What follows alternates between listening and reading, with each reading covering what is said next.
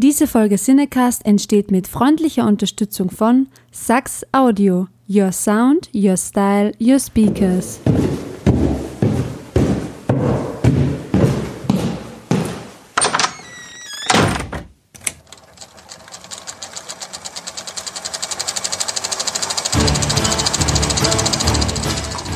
Watson, wenn man alle logischen Lösungen eines Problems eliminiert, ist die unlogische, obwohl unmöglich, unweigerlich eine neue Folge Siedecast.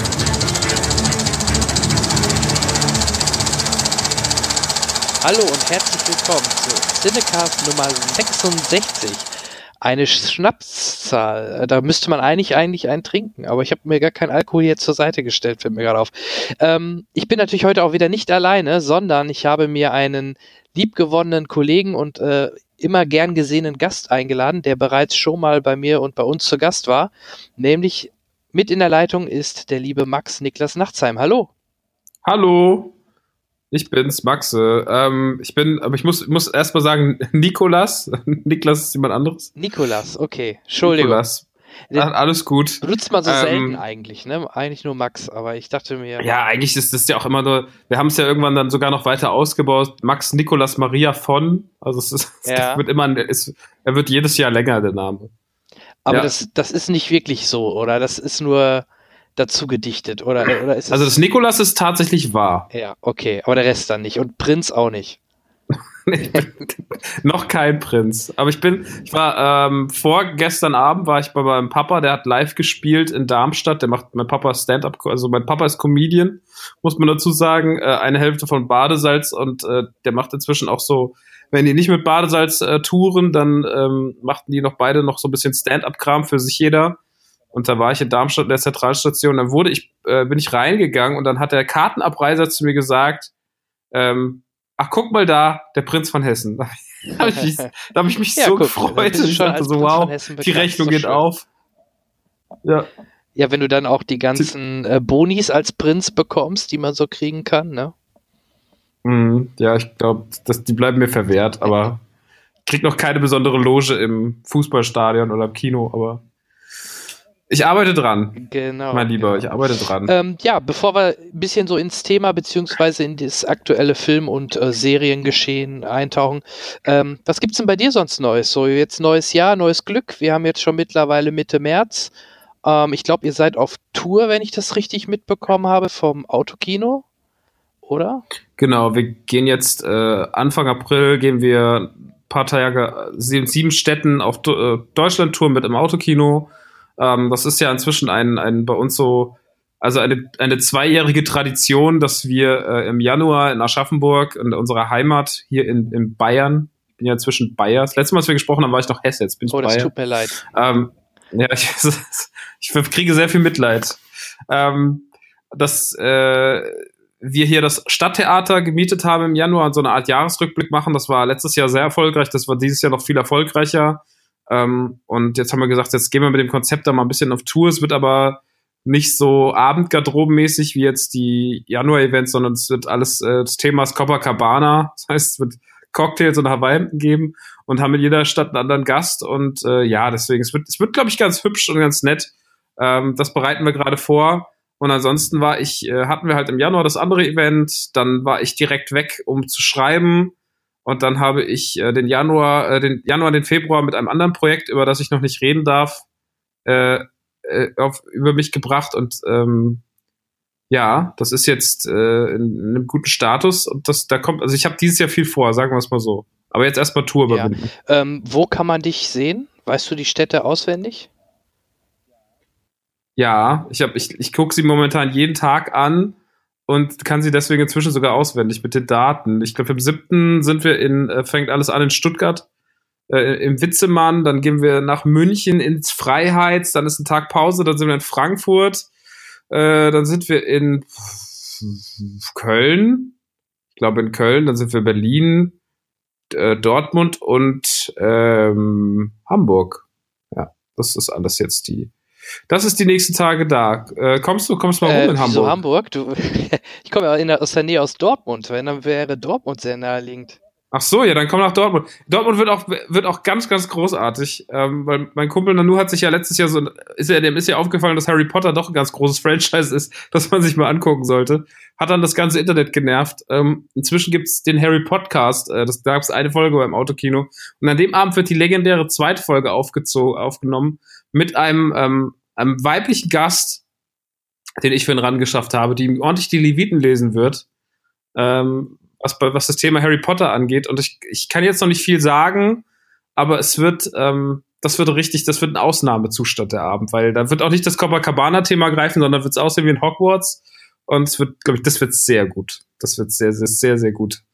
Große Prominenz im Haus Also sollte ich in der Folge nicht im Hawaii-Hemd kommen, sondern eher irgendwas aus Hogwarts. Nee, ja. sondern im, ja, so, so ein schöner Zaubermantel oder sowas, was du halt zu Hause hast.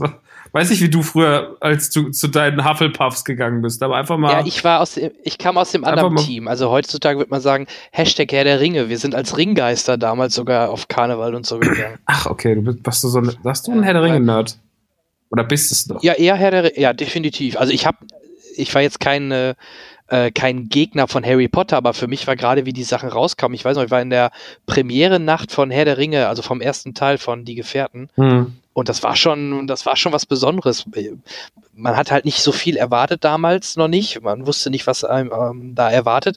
Und dann hat, hat gerade die Gefährten hat einen ja richtig umgehauen so im Nachgang. Also das wird immer noch ein Meilenstein für mich so im Kino gewesen sein oder, oder ist für mich immer noch ein Meilenstein, den ich da gesehen habe. Und ähm, ja, vor allem, weil die ja immer fast zeitgleich rauskamen, so Jahr für Jahr, also in den Jahren, wo die Herr der Ringe kam. Immer November war Potter und Dezember war dann Herr der Ringe. Und für mich war dann natürlich gerade, weil da kamen, glaube ich, auch die ersten Teile von Potter, wie dann die Herr der Ringe-Teile kamen, die waren halt noch sehr kindlich und deswegen war das mir immer mehr so, ich sag mal vorsichtig gesagt, der Kinderkram und dann kam das für die, äh, für die Großen, nämlich Herr der Ringe im Dezember. Mhm. Und ähm, gut, irgendwann war dann Herr der Ringe erstmal vorbei, dann kam nur noch Potter, wurde ja dann auch ein bisschen erwachsener. Aber ähm, wobei jetzt im Nachgang ich immer noch auch gerade die von Chris Columbus die ersten beiden Teile halt sehr, sehr gut finde, weil die wirklich auch noch so diesen Zauber haben ne, von Hogwarts und so. Also das hat schon was. Ja. Und äh, da fand ich eher jetzt die letzteren Teile von Potter nicht mehr so stark, aber gut, das, äh, wie du schon sagtest, da kann man einen eigenen Podcast mitfüllen mit dem ganzen Thema. Ne? Absolut. Ähm, ja, ich schau mal. Ich muss gucken, wann genau das äh, im Dortmund ist, aber eigentlich spricht nichts dagegen. Ich arbeite in Unna, kann ich direkt rüberfahren, nach der Arbeit äh, ach, deutlich machen. Klingt gut. Ich glaube 15. 15. Dings, 15. April, glaube ich. Ja, das. Weil ich täusche mich, vielleicht guck einfach mal. Guck ich nach. Fünf Tage vor meinem Geburtstag, passt. ja, ist sozusagen am Geburtstag fünf Tage vorverlegt. Ja, genau. Ja, ja, weil am 20. darf man. Können ja mal den Zauberhund auf der Bühne aufsetzen. Kann ich? Hm? Was? Am 20. darf man ja nicht feiern, deswegen feiere ich am 15. Ja, stimmt. Gut. Okay. Dann ist es auch geklärt. Ja, von älteren Leuten wird man immer noch auf, äh, auf Hitlers Geburtstag angesprochen, ne? Von daher. Ähm, ich sag dann immer, Blümchen hat auch am Ach, das mir jetzt gerade erst aufgefallen. Du hast an Hitlers Geburtstag Geburtstag. Ja, ja, ja, ganz genau. Ah, ich, ich habe das, ich habe das, ich habe das Geburtsdatum des Führers nicht immer direkt im Kopf griffbereit. Ah, ich dachte, so, das hätte dir der Christian immer ins Ohr getrichtert oder so. Welcher, der Gürnt? Ja, der ist doch immer, äh, der, der, der ist macht, großer Hitler-Fan. Ja, großer Hitler-Fan, so wollte ich es nicht sagen. er ist einfach großer Hitler-Fan. Genau, nee, aber das ist wirklich, ich weiß nur, äh, wie ich geboren worden ist, ist äh, und die Nachricht nach Hause kam, hat mein Opa nur gesagt, oh, ein Hitlers-Junge. Also das war wohl bei denen früher natürlich noch ein Feiertag, ne? Und das 20. April war halt was Spezielles. Heutzutage kräht da kaum noch einer nach, aber manche wissen es noch. Also manche sprechen einen dann darauf an sogar. Ich verdränge das immer, ja. den Geburtstag des Führers. Naja. Ist auch richtig. Dann lieber Harry Potter. Ganz genau, dann lieber Harry Potter. Äh, apropos Harry Potter, hast du den äh, neuen Trailer gesehen schon zu Fantastische Tierwesen 2? Da hat irgendwie noch so einen speziellen Untertitel, aber den konnte ich mir noch nicht merken. Nein, ich habe ihn noch nicht gesehen, weil ich auch gar nicht wusste, dass es ihn gibt. Ja, seit ein paar Tagen, wo du wirklich, du siehst den jungen Dumbledore, gespielt von äh, von äh, Jude Law, wenn ich das richtig in Erinnerung habe, genau. Ja. Und du siehst natürlich auch wieder den Gegenspieler Grindelwald. Ich hoffe, von, von Johnny Depp. Genau, genau. Ähm, und natürlich halt, aber jetzt, jetzt hört es mit Namen bei Harry Potter auf. Scremender oder wie heißt äh, Wie heißt der? Hugh Scamander, ja. also nee, Scamander ist ja der, ist ja der, ist ja der Haupttyp aus, äh, aus Fantastische Tierwesen. Genau, der taucht ja, der ist ja auch im zweiten Teil natürlich wieder dabei, plus aus dem ersten mhm. Teil, plus auch die, die Dame oder seine, seine, ja nicht Freundin, aber die halt mit dabei war, die, die Dame, die auch die Zauberin. Also das, das Team bleibt mhm. irgendwie erhalten, spielt ja jetzt wohl nur woanders und vor allem, was halt interessant ist, den jungen Dumbledore mal zu sehen. Das äh, war schon ganz interessant und ja, den Screenshot habe ich gesehen, der ging durchs, äh, durchs Internet. Das, äh, das ist das Einzige, was mir über den Weg gelaufen ist die letzten Tage, aber ich war nicht so viel jetzt vom Rechner und vom Facebook und Co. Deswegen, ähm, ich nehme gerade so ein bisschen, bisschen Abstand von Social Media und deswegen, da kriegt man dann auch gleich mal die Hälfte nicht mit. Aber was ich gesehen habe, war der neue Avengers-Trailer, den habe ich mir natürlich trotzdem schnell rein. Das wäre meine nächste Frage, genau, weil das ist so das nächste oder das zweite große Trailer-Highlight der letzten Tage, der Avengers-Trailer. Ähm, ja, also ich habe ja richtig Bock drauf, muss ich echt sagen. Also Black Panther bin ich oder Black Panther bin ich nicht mit warm geworden, dass der momentan so am, auch am Box Office so gut performt.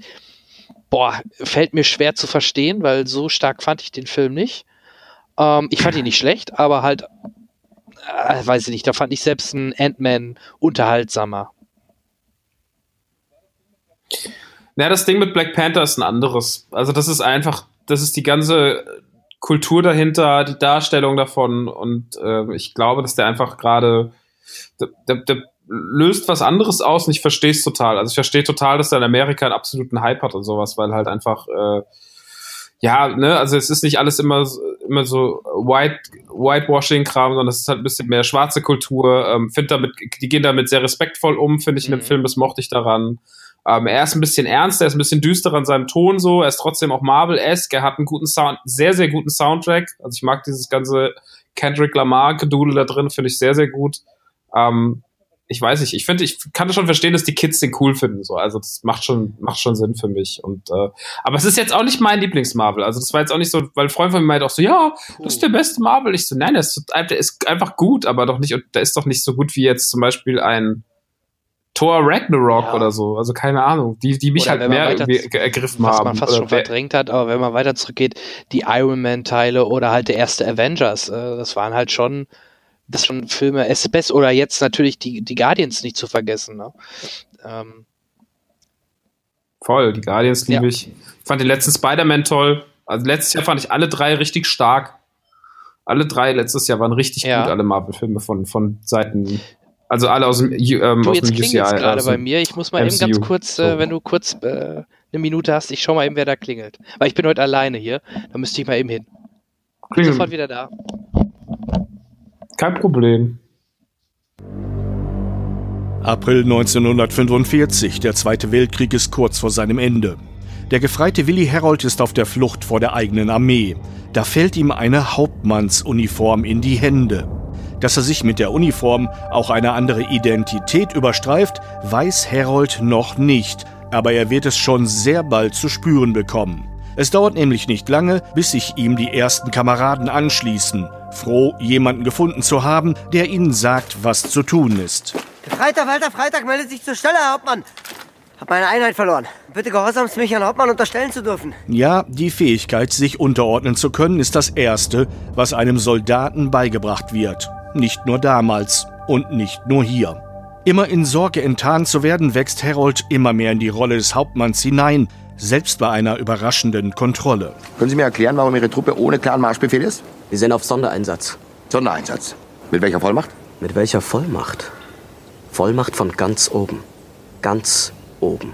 Die Macht, die der militärische Rang mit sich bringt, wird schnell zu einer Art Droge, der Herold schneller verfällt, als ihm lieb sein kann.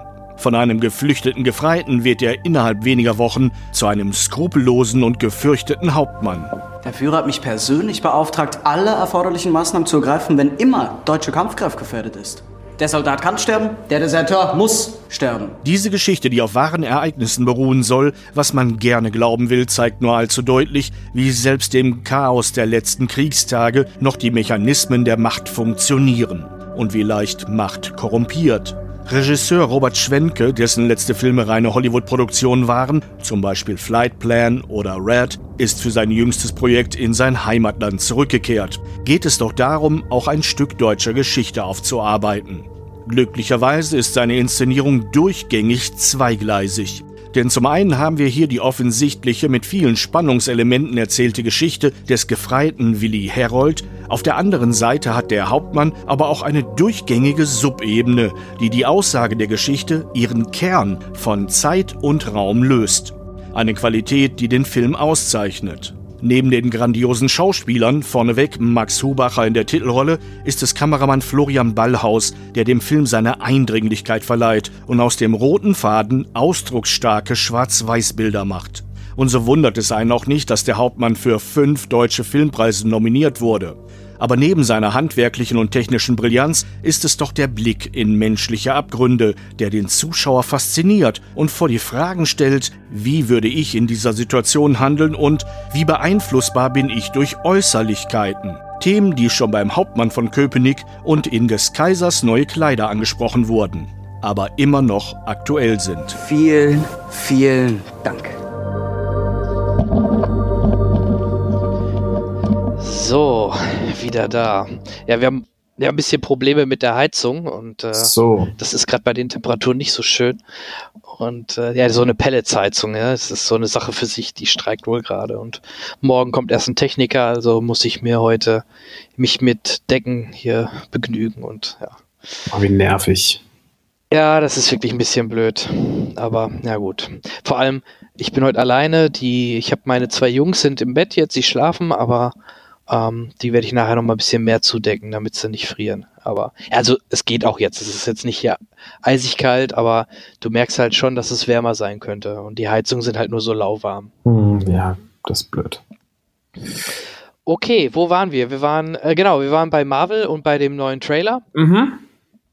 Ähm, ja, mir hat der halt von der Stimmung her noch besser gefallen als die. Du siehst jetzt in dem neuen Trailer halt schon mehr die Verzahnung mit den Guardians in Verbindung mit den Avengers, weil, wenn ich mich richtig erinnere, war bei den letzten Trailern nur am Ende kurz hier, ähm, kurz die Guardians zu sehen, so nach dem Motto, hey, wir sind auch da. Und ähm, jetzt siehst du halt schon mehr Interaktion mit, gerade zwischen Tony Stark und äh, Star-Lord. Ähm, das macht schon Spaß. Und was ich gelesen habe, was man im Trailer noch nicht so merkt, außer dass es halt ein, es soll halt natürlich ein großer Fokus oder eine Hauptfigur ist Thanos. Also da soll viel beleuchtet werden, auch so seine Hintergründe. Man sieht ja auch, wie er mit einem Mädchen da in eine Szene mit so mit der grünen Hand dahergeht. Ähm, das soll wohl auch eine Szene aus der Vergangenheit von Thanos sein. Und das Mädchen ist das ist wahrscheinlich Gamora, oder? Gamora ist doch seine genau, Tochter. Genau, richtig. Das ist seine Tochter. Und er hat wohl, also was ich mal gehört habe, ähm, wenn er dann mit dem Mädchen weggeht, dass er dann ja wohl viele von Gamoras Rasse dort auslöscht oder vielleicht fast alle und Gamora halt quasi mitnimmt. Ähm, ja, aber das werden wir wahrscheinlich in irgendwelchen Rückblicken sehen. Und eine große Figur, was mich fast schon ein bisschen wundert, aber da bin ich gespannt, wie viel Screentime er kriegt und in welche Richtung das geht, soll halt Thor haben. Ne? Also Thor soll wohl mit einer der Hauptfiguren sein im Trailer sieht man ja wirklich ihn nur kurz. Einmal, glaube ich, seinen Umhang und einmal, wie er mit den, äh, einmal so den Blitz, Blitz wieder benutzt. Mehr wüsste ich jetzt gerade gar nicht. Mhm. Ähm, ja, und vor allem spannend wird halt zu sehen, wie sie dann halt noch die ganzen, auch kleineren Figuren einbauen. Ähm, ich weiß gar nicht, Ant-Man müsste ja eigentlich auftauchen. Den hat man noch gar nicht gesehen. Ähm, ja, Civil War war der ja auch drin, also dann werden sie da auf genau. jeden Fall auch irgendwie. Also, so wie ich das. Black Panther. Ja, der sowieso, genau, den sieht man auch schon. Ähm, auch ein genau, Spidey, Spidey sieht, man. man. Hawkeye sieht man nicht. Ähm, Stimmt, Hawkeye sieht man nicht. Hulk, hat man Hulk schon gesehen? Ähm, nur, nur, also als Bruce Banner siehst du ihn. Auf jeden Fall in der Szene, wo die am Anfang, nach diesem Kameradreh im Himmel, sieht man ja äh, ähm, Tony mhm. Stark und auch Mark Ruffalo halt nach oben schauen, in die Luft. Und da, also da ist er auf jeden Fall. Und man sieht ihn in einem anderen Trailer, im Kampfeinsatz da auf, äh, in Wakanda, wo die so loslaufen, da siehst du auch den Hulk im Hintergrund laufen. Also ja, der Hulk ist auf jeden Fall auch mit dabei. Ja, ich habe, ähm, ich finde das ja immer so spannend. Also das ist, geht mir bei Star Wars genauso, ähm, dass ich mir dann auch schon so zum Beispiel ganz akribisch so Lego-Sets angucke. Ich war letztens im, äh, im, im Toys R Us und habe mir ja. die Avengers äh, Infinity War äh, Lego-Sets angeguckt. Und das finde ich dann immer schon spannend, weil du dann halt auch so, so, dann siehst du zum Beispiel irgendwie Iron Spider-Man so. Also der ist dann halt auf der Verpackung drauf und dann bist du so, okay, ich finde es dann immer so auch ganz cool zu mutmaßen, was könnte das sein, was ist das so, ähm, wie kommt es zustande, das finde ich immer ganz cool. Also dann, dass man schon so im Vorfeld ein bisschen rumraten kann, So geht's mir auch bei Star Wars immer. Also auch jetzt bei, Mhm. bevor der erste Teaser zu Solo kam, gab es hier schon Leaks der Raumschiffe und da hast du halt gesehen, dass der Millennium Falcon anders aussieht oder diese Landspeeders und sowas. Ich finde das immer, ähm, Ja. es macht sehr viel Spaß, auch da schon Interpretationen rauszuziehen. Und ähm, aber was ich beim Avengers Trailer, wa- was ich krass finde, ich finde, der beste Trailer war der, den wir die gesehen haben. Diesen, den ich, diesen abgefilmten Trailer. Hast du den jemals gesehen? Ah, darf ich das sagen? Ja. ja, ich habe ihn gesehen. Das war der von ja. der, war es Comic-Con oder? Ja, genau, ja. Der war auch sehr geil. Vor allem, da haben sie extra in dem Trailer noch nicht, äh, da hatten sie sogar Thor noch mit, mit zwei Augen. Damit sie extra nicht den Thor-Film spoilern, fand ich auch sehr cool. Also das haben sie wohl scheinbar die Augenklappe nachträglich dran, ge- äh, entweder digital dran gemacht oder sie haben die Szene nochmal gedreht. Einmal mit Augenklappe, einmal ohne. Eins von beiden. Aber falls du dich dran erinnerst, an diesem Teaser, da siehst du Thor. Ja, der, der landet ja direkt am. Anfang auf der, auf der Milano. Ne? Das war, der klatscht ja direkt auf die, auf die Genau. mitten im Weltall. Ja. Ach, den Trailer fand ich so geil. Ne? Den hätte ich so gern nochmal in gut gesehen. Ich habe den halt irgendwie in fünf verschiedenen abgefilmten Varianten geguckt. Ähm, äh, genau. aus es gab irgendwann eine, die war relativ gerade und klar, weil man hat, es gab die bekannteste war immer so ein bisschen von unten rechts. Ähm, die allerbeste, die, es gab mal Ja. eine, die war, die habe ich einmal gehabt, die habe ich mir, glaube ich, sogar dann runtergeladen. Ähm, weil ich dann echt so, ich habe das echt, ich habe das Ding halt echt tot geguckt. So, ne? Ich fand den richtig, richtig gut. Ich fand es einen richtig geilen Trailer. Der hat mich richtig, der hat richtig Gänsehaut beim Gucken. Und du hast so ein bisschen diesen Sitcom-Flair mit, mit den, nein, nicht eingespielten Lachern, aber mit diesem Applaus, wenn dann die Charaktere auftauchen und alle alle sind. Das macht ja, so blöd es klingt, irgendwie hat das ja was Voll. in dem Moment, ne? Und du hast auch so richtig daran gemerkt, so was eigentlich gerade abgeht. Also da war ja, es war kurz nach Spider-Man Homecoming und Tom Holland war halt super gehypt. Und als Tom Holland kam, war halt die Hölle los. Also es war wirklich so, klar, Guardians funktionieren immer, Doctor Strange haben sich Leute gefreut, Black Panther noch ein bisschen verhalten, wird heute, wäre jetzt nach dem Black Panther-Film anders, aber gerade Tom Holland hat den Mega-Applaus eingefahren. So. Ähm, fand ich irgendwie cool. Das mochte ich genau, das mochte ich auch. Das hatte sehr, wie du schön gesagt hast, so ein Sitcom-Flair. Das mochte ich, ja. Ja, ja, genau.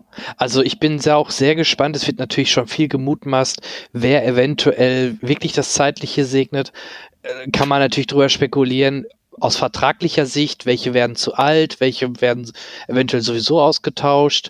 Ähm, wobei es mir natürlich gerade um, um Cap und Iron Man echt äh, ist schon eine harte Nummer, aber irgendwann, äh, Robert Downey Jr. hat ja nicht ohne Grund kein Iron Man 4 mehr gemacht und da wird es auch keinen mehr geben also da wird schon irgendwann einen Wechsel geben, was natürlich, äh, wenn man die jetzt über, weiß nicht, gefühlt jetzt 10, 12 Jahre verfolgt, ist es schon, schon ein harter Einschnitt dann irgendwann jetzt, ne? Also, und das müssen sie halt gut gemeistert kriegen, diesen ganzen Wechsel dann auf die nächste Generation. Ja, voll. Ich bin gespannt.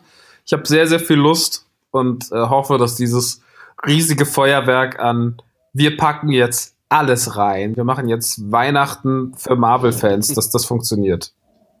Ja, ja.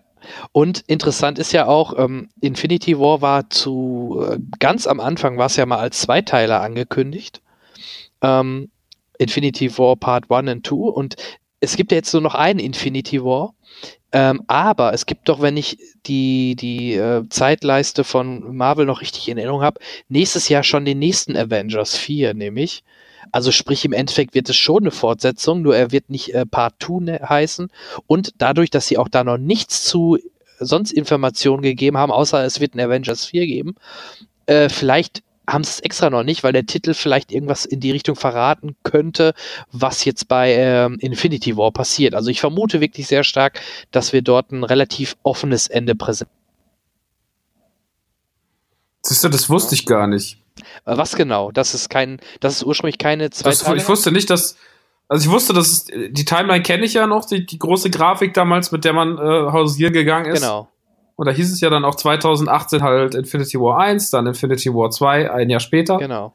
Und ich äh, wusste gar nicht, dass es inzwischen, dass der Plan da in eine andere Richtung geht. Ich hab immer, bin immer noch davon fest ausgegangen, dass äh, Part 2 nächstes Jahr kommt. Ja, nee, Aber also äh, genau, also das Infinity War ist jetzt einfach nur noch ein Teil und wahrscheinlich wird der auch ein relativ langer Teil sein, vermute ich mal vorsichtig.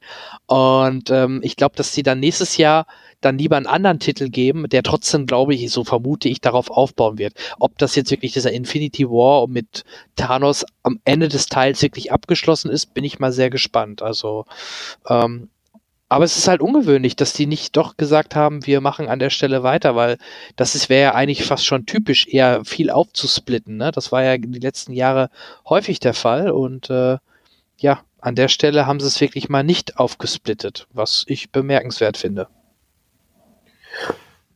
Ich bin gespannt. Ja, finde ich, finde ich aber auch mal gut, dass man es nicht gemacht hat, weil das ist halt immer so dieses künstliche Rausziehen und in die Länge, ne? Aber na gut. Ja, ähm, es ist viel los bei Disney. Dann im Mai schon wieder Solo. Also das, die sind momentan sehr äh, ambitioniert, was ihre, was ihre Filmreleases angeht. Was, äh, ja, was äh, deine Meinung würde ich noch gerne hören zu Solo, weil das gibt's, da gibt's ja auch wirklich extreme Meinungen zu. Ne? Einige sagen, dass Disney das schon als Flop quasi abgestempelt hat und gar nicht mehr dran glaubt und äh, den jetzt einfach nur release und gut ist und deswegen auch kaum groß PR und Werbung macht aktuell. Ähm, an an, dann der Trailer, wie gesagt, ich fand den eigentlich nicht so schlecht. Ich, ich kann mich noch nicht so ganz anfreunden mit ihm als Han Solo, aber das, das kann man aus einem Trailer meiner Meinung nach auch immer schwer beurteilen. Ich fand die Szene mit dem Falken, wie der da so diesen Flip macht und den, den Fighter wegkickt quasi, fand ich sehr coole Idee. Und generell, dass der natürlich, dadurch, dass der quasi neu ist, auch richtig noch wie geleckt neu aussieht, hat halt auch was, ne? Also irgendwie gefällt mir das.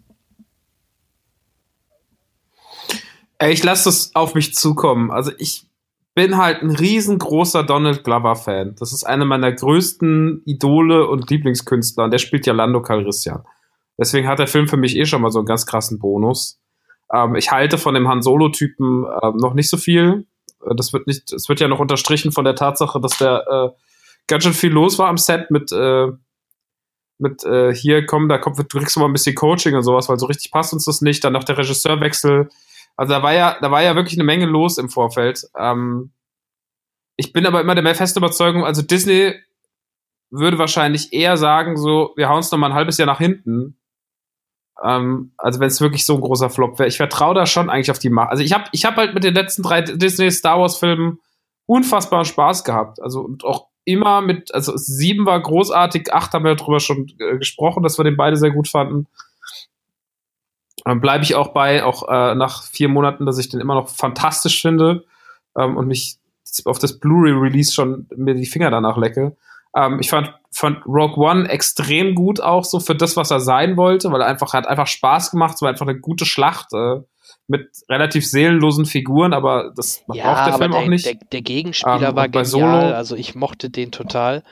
Äh, bei Genau, genau. Krennic der spielt ja auch jetzt bei ja. Ready Player One den Bösewicht, also da bin ich sehr gespannt drauf.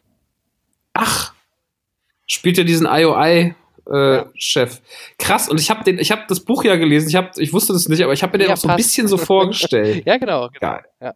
Geil, das schön. Ähm, aber nochmal ganz kurz zu Solo. Ich, ich bin da schon voller Vorfreude. Also ich glaube nicht, dass das so ein, ich kann mir nicht vorstellen, dass das Ding an die Wand ja. fährt. Das ist, wir werden das sehen, aber klar, sie halten sich halt aktuell wirklich ein bisschen bedeckt. Ne? Da gab es jetzt nur diesen Teaser da äh, um den Super Bowl rum der Teaser für den Teaser, dann kam der Teaser und seitdem nichts ja, mehr. Ja, richtig. Und ich, ich hätte nie gedacht, dass sie den wirklich noch jetzt in den, in den Mai mit reinquetscht, so nah beieinander. Ich glaube, innerhalb von zwei, drei Wochen laufen zwei große Disney-Marken im Kino und zum Teil sicherlich sogar ein Stück noch parallel. Das ist nämlich Avengers und ähm, ja, und Solo, was halt sehr überraschend ist. Ich hätte um Weihnachten rum hätte aufgewettet, dass sie den auch alleine auch wegen dem Hickhack, was du gerade sagtest, dass sie den definitiv auf den Dezember schieben, weil da wäre wieder Platz, weil ich glaube, wüsste jetzt kein Top-Film, der so zu Weihnachten angekündigt ist. Und ja, gut, die letzten Jahre war, war halt Weihnachten auch schon so ein bisschen Star Wars-Zeit, ne? Deswegen hätte das sogar Sinn gemacht. Ja, ich werde es auch vermissen. Ja. Ich werde es vermissen. Ja, Disney hat halt dieses Jahr an Weihnachten, glaube ich, Eiskönigin 2, ne? So, okay. okay. Das, ja, das ist halt, also ich glaube, das ist die, die, die, das ist so immer noch eine die mächtigste Marke von Disney, die sie momentan mit sich rumtragen. Ja, schon, ist schon, ist schon ähm, wahr, ja. Wobei das natürlich eine etwas andere Zielgruppe ist und äh, das absolut, so absolut. die Hauptkonkurrenz zu, zu Solo, würde ich vorsichtig behaupten. Nee. hätte ich jetzt auch nicht gedacht, aber keine Ahnung. Ich, ich bin gespannt. Ich, ich, bin, ich betrachte die, äh, die Lage kritisch. Jetzt ist ja auch nicht jeder so begeistert gewesen von Episode 8 wie du und ja, ich. Ja, stimmt. Ähm, es gab viel negative Stimmen. Es gibt viele Leute, die das Star Wars-Ding so ein bisschen abtun. Inzwischen so, ja, das ist vorbei, das ist alles nur noch fürs Merchandise mhm. und so. Das ist halt also Altmännergerede. Das, ähm, dem, dem pflichte ich nicht bei. Ich finde das alles irgendwie noch sehr spannend und sehr schön und finde, dass das nach wie vor die besten Star Wars-Filme waren. Also weitaus besser als Episode 1 bis 3. Oh ja. Gut, darüber muss man, äh, muss man meiner Meinung nach nicht streiten, aber andere Leute tun's und dann lese ich immer so dumme Sachen wie, ja, hol doch mal jemand wieder George Lucas zurück. Um Gottes Willen, nein. Lass, lass den Mann auf seiner Ranch, lass ihm sein Geld und, und lass ihn irgendwie kleine, weiß ich nicht, lass ihn eine elektrische Lokomotive durch die Wohnung bauen, aber bitte holt ihn nicht zurück. Lasst es bei den Leuten, die es können. So, also, keine Ahnung. Oh ja, deswegen, äh, da, da sind wir eh einer Meinung. Und ähm, ja, Episode 9, da kann ja jetzt Abrams also was ja wohl wirklich so ein bisschen war, dass Abrams Entwurf oder Ideen schon so ein bisschen abgecancelt worden sind für Episode 8 und das merkt man ja vielleicht auch, was ich jetzt aber auch, wie gesagt, nicht negativ finde. Mal gucken und wer weiß, in Episode 9 taucht dann vielleicht doch plötzlich wieder jemand auf, von dem man nicht gerechnet hätte, weil es halt ein klassischer Abrams wird. Ne? Also ich bin da sehr mhm. gespannt drauf und vor allem natürlich, was danach kommt, was die, was die für eine Idee haben, in welche Richtung es gehen soll. Was der äh, boah, ich komme jetzt gerade auf seinen Namen nicht, Ryan, Episode 8 gemacht. Ryan, Ryan Johnson, Johnson, genau, der ja die neue, oder eine neue Trilogie kommt, die neue Trilogie selber macht. mitentwickeln darf oder soll. Also, ja. Und das ist eine neue Trilogie, die aber nicht dann 10, 11, 12 ist, sondern ein eigener großer neuer Saga genau. ne? So, so habe ich es auch verstanden. verstanden. Genau, richtig. Und zeitlich auch überhaupt nicht einzuordnen. Da gab es ja die Gerüchte, dass es äh, so ein bisschen Knights of the Old Republic in, in eine Vergangenheit in Anführungsstrichen gehen soll oder ob es doch danach spielt, wir wissen es nicht. Ne? Also wird, wird auf jeden Fall eine interessante Zeit dann, wenn man, wenn man da Infos rausbekommt. Aber es wird sicherlich noch ein bisschen dauern. Sicher nicht vor oder nicht deutlich vor Episode bisschen. 9 bin gespannt. Ich finde, Ryan Johnson hat da sehr, sehr, sehr, sehr tollen Job ja, gemacht. Also das, sehe ich auch so. Auch wenn ja viele Leute irgendwie fuck you, Ryan Johnson und so, aber ich fand, den, ich fand das alles irgendwie.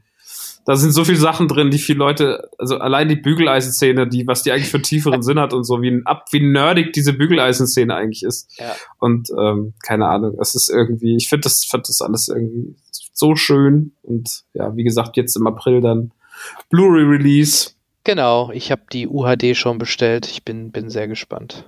Ach, okay, gibt's auch noch. Ich habe die Blu-ray bestellt, aber UHD. Ach, hier, einfach alles einmal. Einfach mal das ganze Set. Ja, das ist ja mittlerweile bei der UHD hast du ja die Blu-ray dabei, von daher selbst. Aber ist die UHD auch in so einem schönen Steelbook?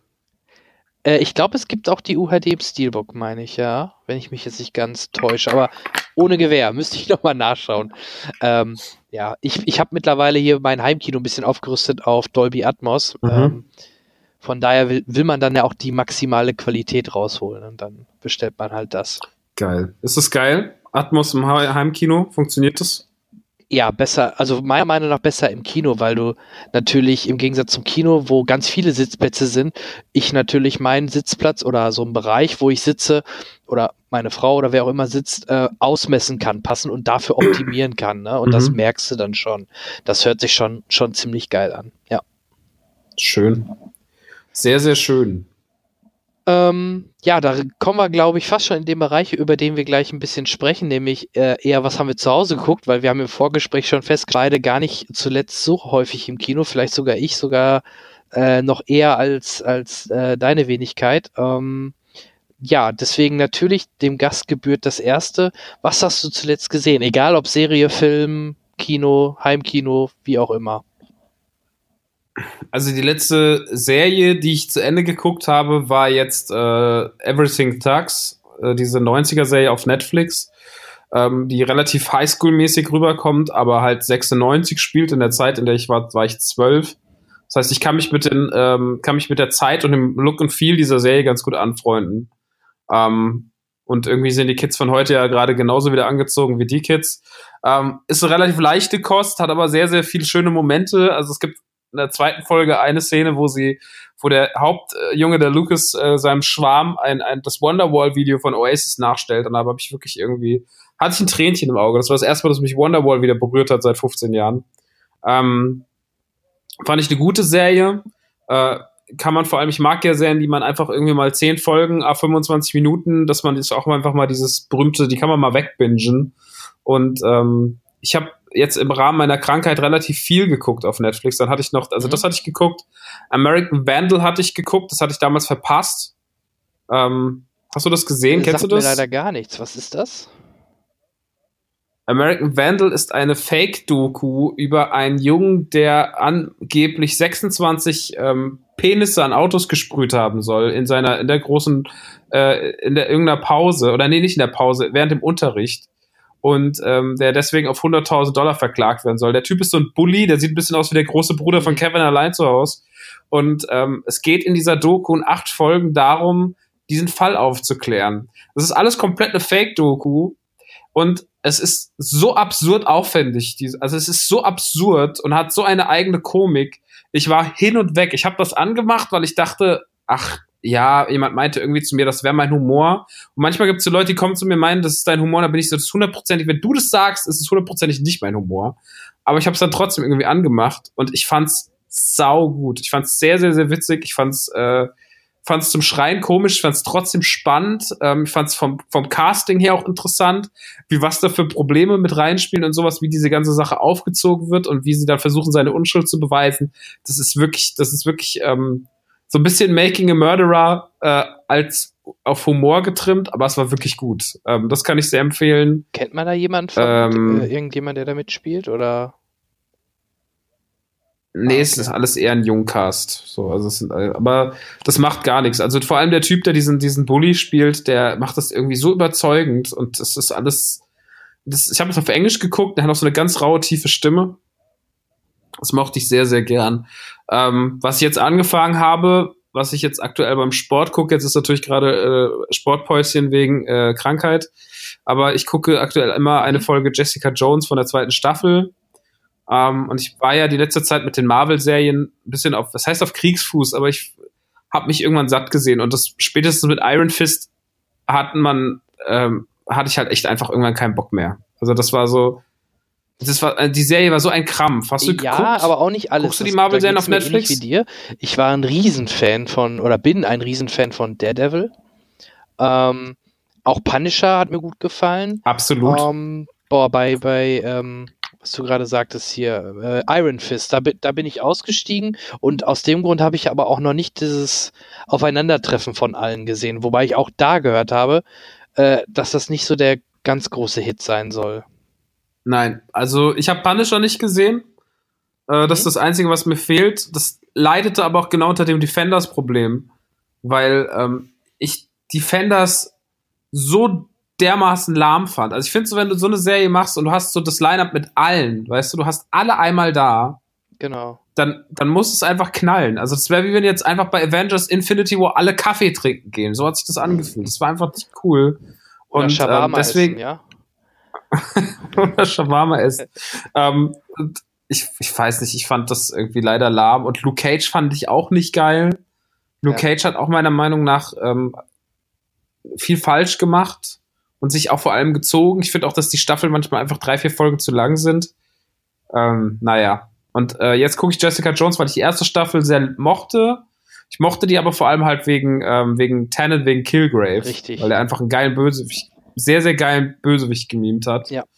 Und ähm, jetzt ist der natürlich am ersten Spoiler, der ersten Ende der Staffel äh, hops gegangen und äh, da war dann die Frage, wie geht's weiter? Jetzt habe ich die ersten vier Folgen gesehen, find's aber bis dato sehr spannend. Also ja. Die Serie und äh, funkt also, funktioniert schon. Also irgendwie. kann ich mir wieder anschauen, ja, sagst du. Also ich halt bin halt auch großer David Tennant äh, Doctor Who-Fan. Schade, dass die deutsche Synchronstimme äh, damals äh, da diesen Unfall hatte und dadurch, seitdem hat er ja nicht mehr die Synchronstimme aus der, äh, aus, aus ähm, Doctor Who. Äh, ähm, trotzdem mhm. fand ich ihn halt auch einer der großen Stärken oder die Stärke der ersten Staffel. Ähm, gibt es denn, Voll. weißt gibt es denn schon ein Bösewicht, den man nennen darf bei der zweiten Staffel? Kennt man da was von? Oder wer soll denn da ihr Gegenspieler sein? Weil ich habe nur gehört, dass es mehr auch so ein bisschen in die Richtung geht, dass man sieht, wie sie ihre Kräfte bekommen hat oder so. Genau, es geht darum, dass sie ja ähm, er, sie hatte einen Unfall mit ihrer Familie, bei dem auch die restliche Familie gestorben ist. Nur sie ist aufgewacht und hatte plötzlich diese Kräfte, die sie hat. Und äh, in dieser Zeit zwischen dem Unfall und dem Aufwachen der Kräfte fehlt in jedem Dokument der Zeit, äh, also die sind nicht dokumentiert. Äh, es gibt da eine Lücke und sie geht dieser Lücke nach. Parallel gibt es natürlich noch mega viele andere äh, Handlungsstränge. Also in der ersten Folge werden halt fünf Handlungsstränge aufgemacht und ist wieder so, Leute, Ah. reicht es nicht mal manchmal auch zwei aufzumachen, sondern muss es wieder so viel sein. Hm. Ähm, daher aktuell ist es eher so der Kampf gegen diese Organisation und so langsam kriegt diese Organisation, diese Geheime, wer auch immer sich noch dahinter verbirgen mag, kriegt so langsam so ein paar Gesichter zugeordnet, aber es gibt noch nicht diesen einen, wo man jetzt sagt, ja, das ist jetzt wie Killgrave oder Tannen, äh, ja, Tannen sage ich schon, hier, wie heißt der, Fisk? Ja, Fisk. Aus der ersten Daredevil-Staffel, beste, also was ja wirklich einfach einer der geilsten Bösewichte, also Fisk und, und Killgrave waren halt so Ja, und die, wahnsinnig krass. ich weiß nicht, du, du hast, glaube ich, die Defenders gesehen, ne? Die, die Mhm. beiden hätte man da, glaube ich, installieren müssen als äh, Gegenspieler. Das wäre doch schon mal super geil geworden. Dann hättest du schon mal zwei oder einer der zwei besten Gegenspieler schon mal in einer Serie vereint, plus alle, alle äh, Defenders. Das hätte Potenzial gehabt, ne? Wenn man es dann äh, gut umgesetzt hätte. Ja, total. Aber das, äh, das ist halt das Problem, dass diese Gegenspiele, die sie aktuell haben, das ist dann vor allem immer dieses, äh, diese Japano-Mafia, die dann auch gegen sie antritt und sowas, die sind halt nicht so richtig spannend. Also die finde ich irgendwie nicht faszinierend und, und gut. Und äh, die guten Bösewichte wie Fisk oder halt auch äh, vor allem Killgrave, die gehen dann halt, die sind halt hinten runtergefallen und, und Fisk lebt ja wenigstens noch, mit dem kann man ja noch was machen. Mhm. Der war ja auch in der zweiten Daredevil-Staffel mal eine Folge sehr präsent, diese Knastfolge Genau. wo man gemerkt hat, dass er immer noch ein, ein kranker Tyrann ist. So. Ähm, aber ja, ich, ich, also das, das, die Defenders alleine reichen gar nicht so sehr, sondern die, die brauchen schon auch ihre Antagonisten und die müssen gut gewählt sein und ähm, am meisten schafft es dann immer noch, äh, schaffen das halt wirklich Daredevil und Jessica Jones mich auch als Figuren zu unterhalten und Luke Cage und vor allem äh, Iron Fist finde ich als Figuren gar nicht stark genug, als dass ich jetzt sage, so, ja, die gucke ich mir auch gerne solo an. Also das ist irgendwie, weiß ich nicht. Und dann geht natürlich auch, dann kriegt jeder Spielzeit bei den Defenders und Iron Fist auch wieder viel zu viel. Und dann, dann äh, kriegt, dann fällt halt eine Christian Ritter, die es einfach besser macht, hinten runter und ja, weiß ich nicht. Marlene ist Anfang 20 und wohnt im Hotel Mama. Große Gedanken über die Zukunft sind nicht ihr Ding. Warum auch? Es geht ihr doch gut. Kein Wunder, dass ihre Eltern Peter und Doris, gespielt von Uwe Ochsenknecht und Juliane Köhler, sie immer wieder mit der Nase auf so wichtige Fragen stupsen wie Was willst du denn mal werden? Möchtest du nicht studieren? Und was macht eigentlich die Wohnungssuche? Und so weiter. Und als wenn das noch nicht schlimm genug wäre, ist ihr Bruder auch noch der totale Überflieger. Als Entwicklungshelfer, Bergsteiger, Buchautor und Surflehrer hat er schon die halbe Welt gesehen. Und die andere Hälfte will ihn sehen. Ein echt cooler Typ, weshalb er auch von Matthias Schweighöfer gespielt wird, der unter der Dreadlock-Matte überhaupt nicht zu erkennen ist. Späßle gemacht. Aber wie große Brüder nun mal so sind, hat er für die kleine Schwester auch noch ein bisschen Lebenshilfe im Gepäck. Ich habe dir ein Geschenk mitgebracht. Mach die Augen zu.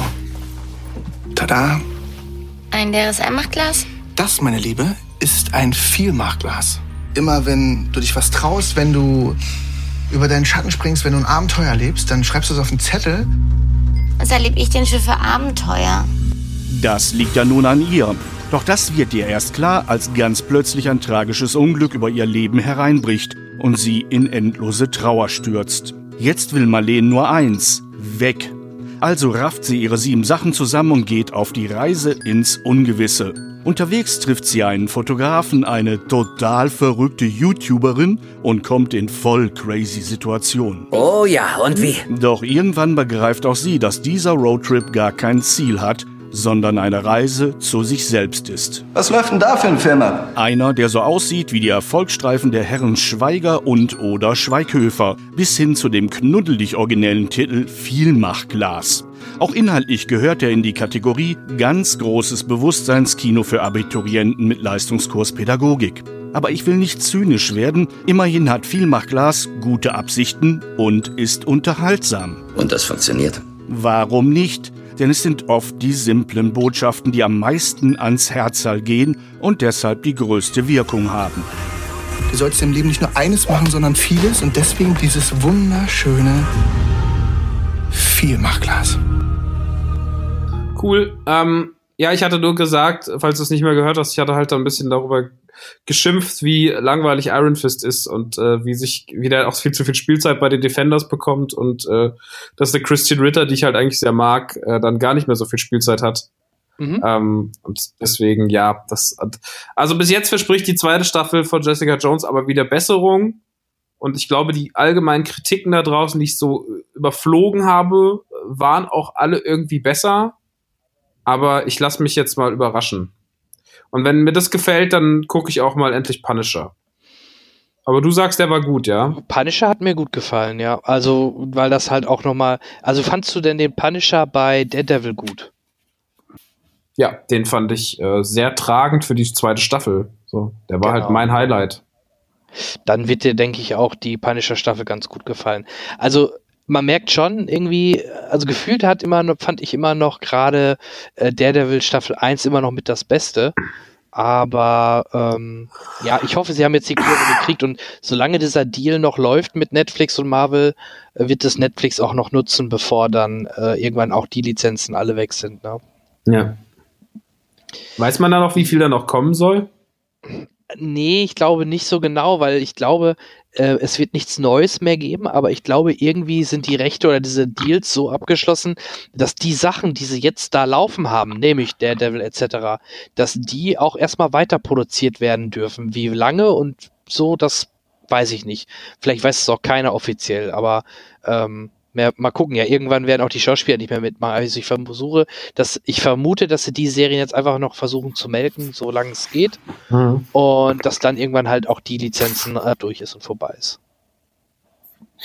Bin mal gespannt. Eine dritte Daredevil-Staffel wäre ja schon sehr schön. Ja, die ist, glaube ich, sogar, irgendwo habe ich mal was gelesen, dass die auf jeden Fall kommen wird. Und das hoffe ich auch, ja, ganz genau. Gut, cool. ähm, komme ich vielleicht noch kurz zu äh, ein paar Sachen, die ich gesehen habe, die ich nur mal so erwähnen möchte. Ich schaue aktuell serientechnisch ähm, American Crime Story, die zweite Staffel. Oh, und ich bin ja, ich finde ja, dass die erste Staffel für mich eines der besten Sachen ist, die ich in den letzten Jahren gesehen habe, was so ja. Krimi-Kram angeht. Ich fand Juna Bomber auch sehr gut und auch Mindhunter, aber ich fand äh, die OJ vs. The People Staffel Hammer, ne? war schauspielerisch, also ich finde, das ist, ich habe selten was gesehen, wo sich Schauspieler so im Minutentakt an die Wand ballern. Also das war ich wirklich. Ich auch genial. Der Cast war natürlich äh, genial, ne? Egal, ob es ein John Travolta war in der Unfassbar. Serie oder David Schwimmer mal wieder zu sehen. ähm, hat mir auch halt sehr viel Spaß gemacht. Schwimmer war groß. Ja, ich bin halt immer noch Friends äh, verseucht von früher und David Schwimmer oder halt auch bei Band of Brothers mhm. hat er einen genialen Ausbilder gespielt. Der, der spielt immer so ein bisschen so unbeholfen. Auch jetzt in der Rolle war er wieder so dieser, oh, ich weiß nicht genau, was ich machen muss, äh, Typ.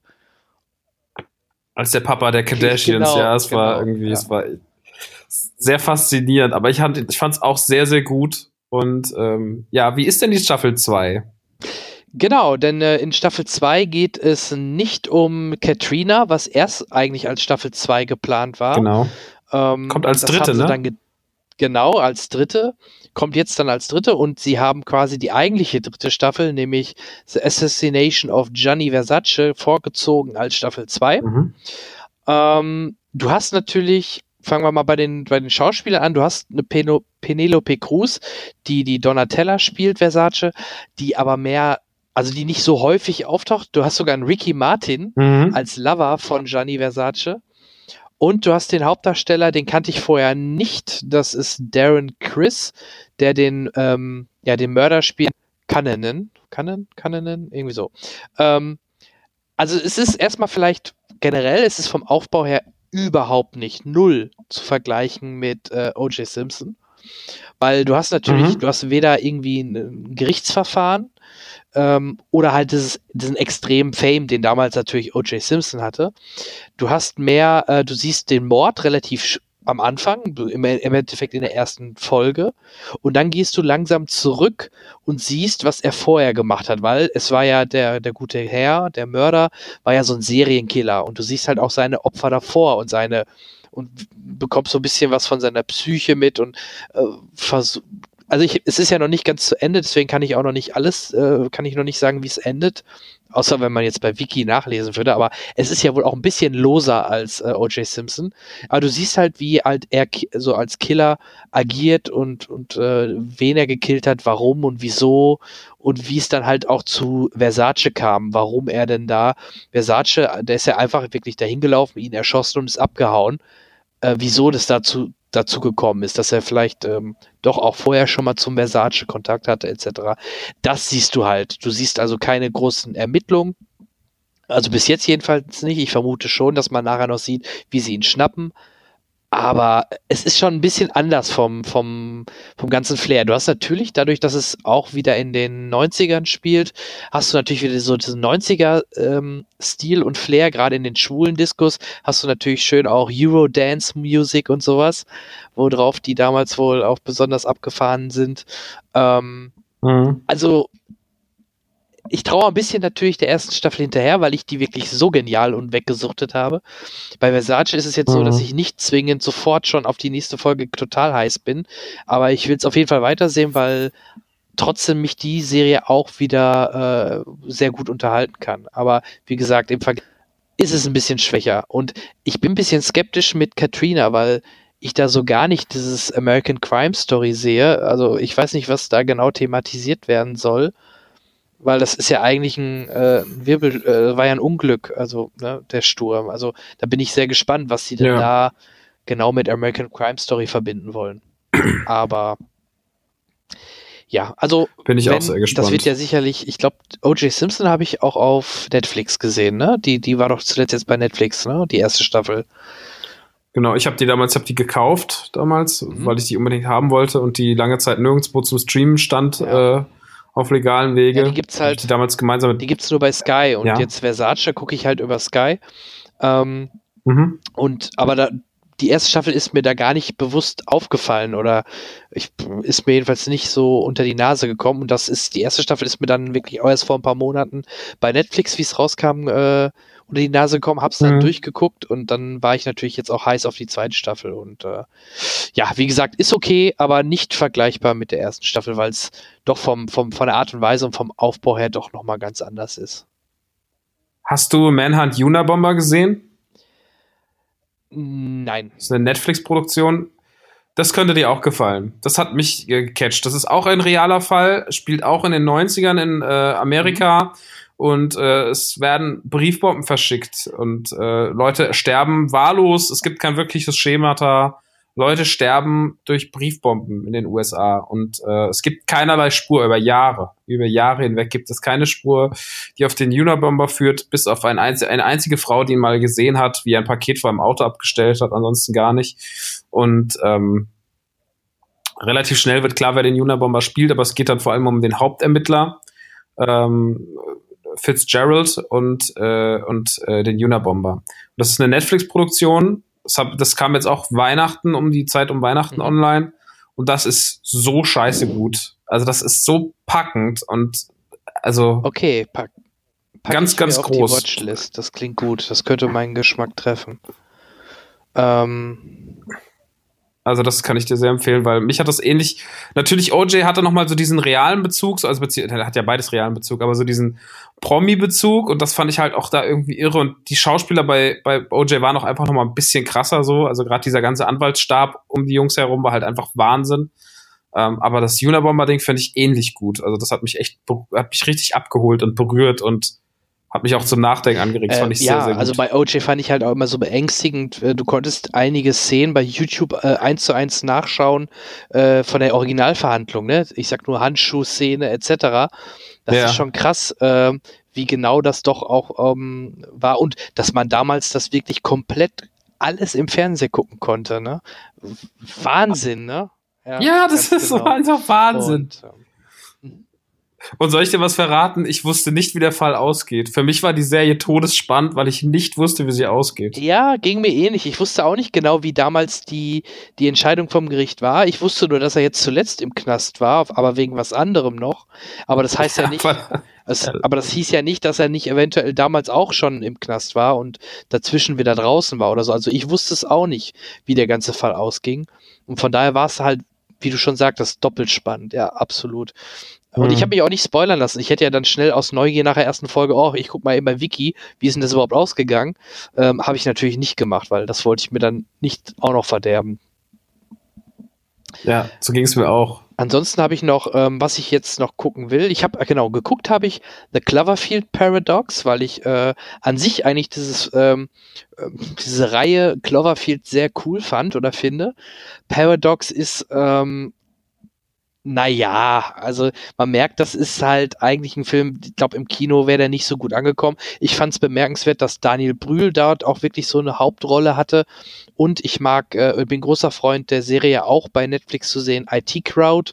Und äh, dort den äh, einen Hauptdarsteller mal wieder in der Rolle zu sehen, auch in der Rolle wieder, auch in Cloverfield, fand ich ganz cool. Und ähm, gut, das Ende, im Endeffekt auch da, nur das Ende nimmt Bezug eigentlich auf dieses Cloverfield Monster und der Rest ist eigentlich ein eigenständiger Film, den man halt auch so hätte ohne den Namen Cloverfield rausbringen können. Dabei hat mir der davor mit John Goodman in der Hauptrolle besser gefallen.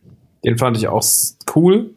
Ja. Ähm, aber den, den, ähm, den neuen im Paradox, der ist doch auch eigentlich, also der war doch eigentlich ein anderer Film, oder? Wurde mal gesagt. Den hat man Ja. dann noch so nachträglich in dieses, in dieses äh, Cloverfield-Ding geschrieben. Ja, ich, ich weiß gar nicht, mit wem ich darüber gesprochen habe, ob mit Schröck oder so.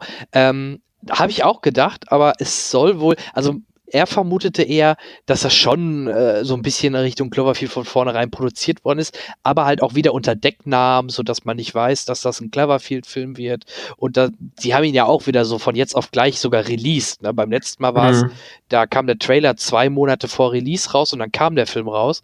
Hier, diesmal war es ja noch krasser, dass sie wirklich beim Super Bowl einen Teaser gezeigt haben, so ab jetzt bei Netflix. Also das war ja schon, schon irres, äh, irrer PR-Gag im Endeffekt. Ne? Und ähnlich ist es jetzt halt mit Auslöschung, den ich noch gucken muss äh, oder möchte, nämlich mit äh, Natalie Portman in der Hauptrolle.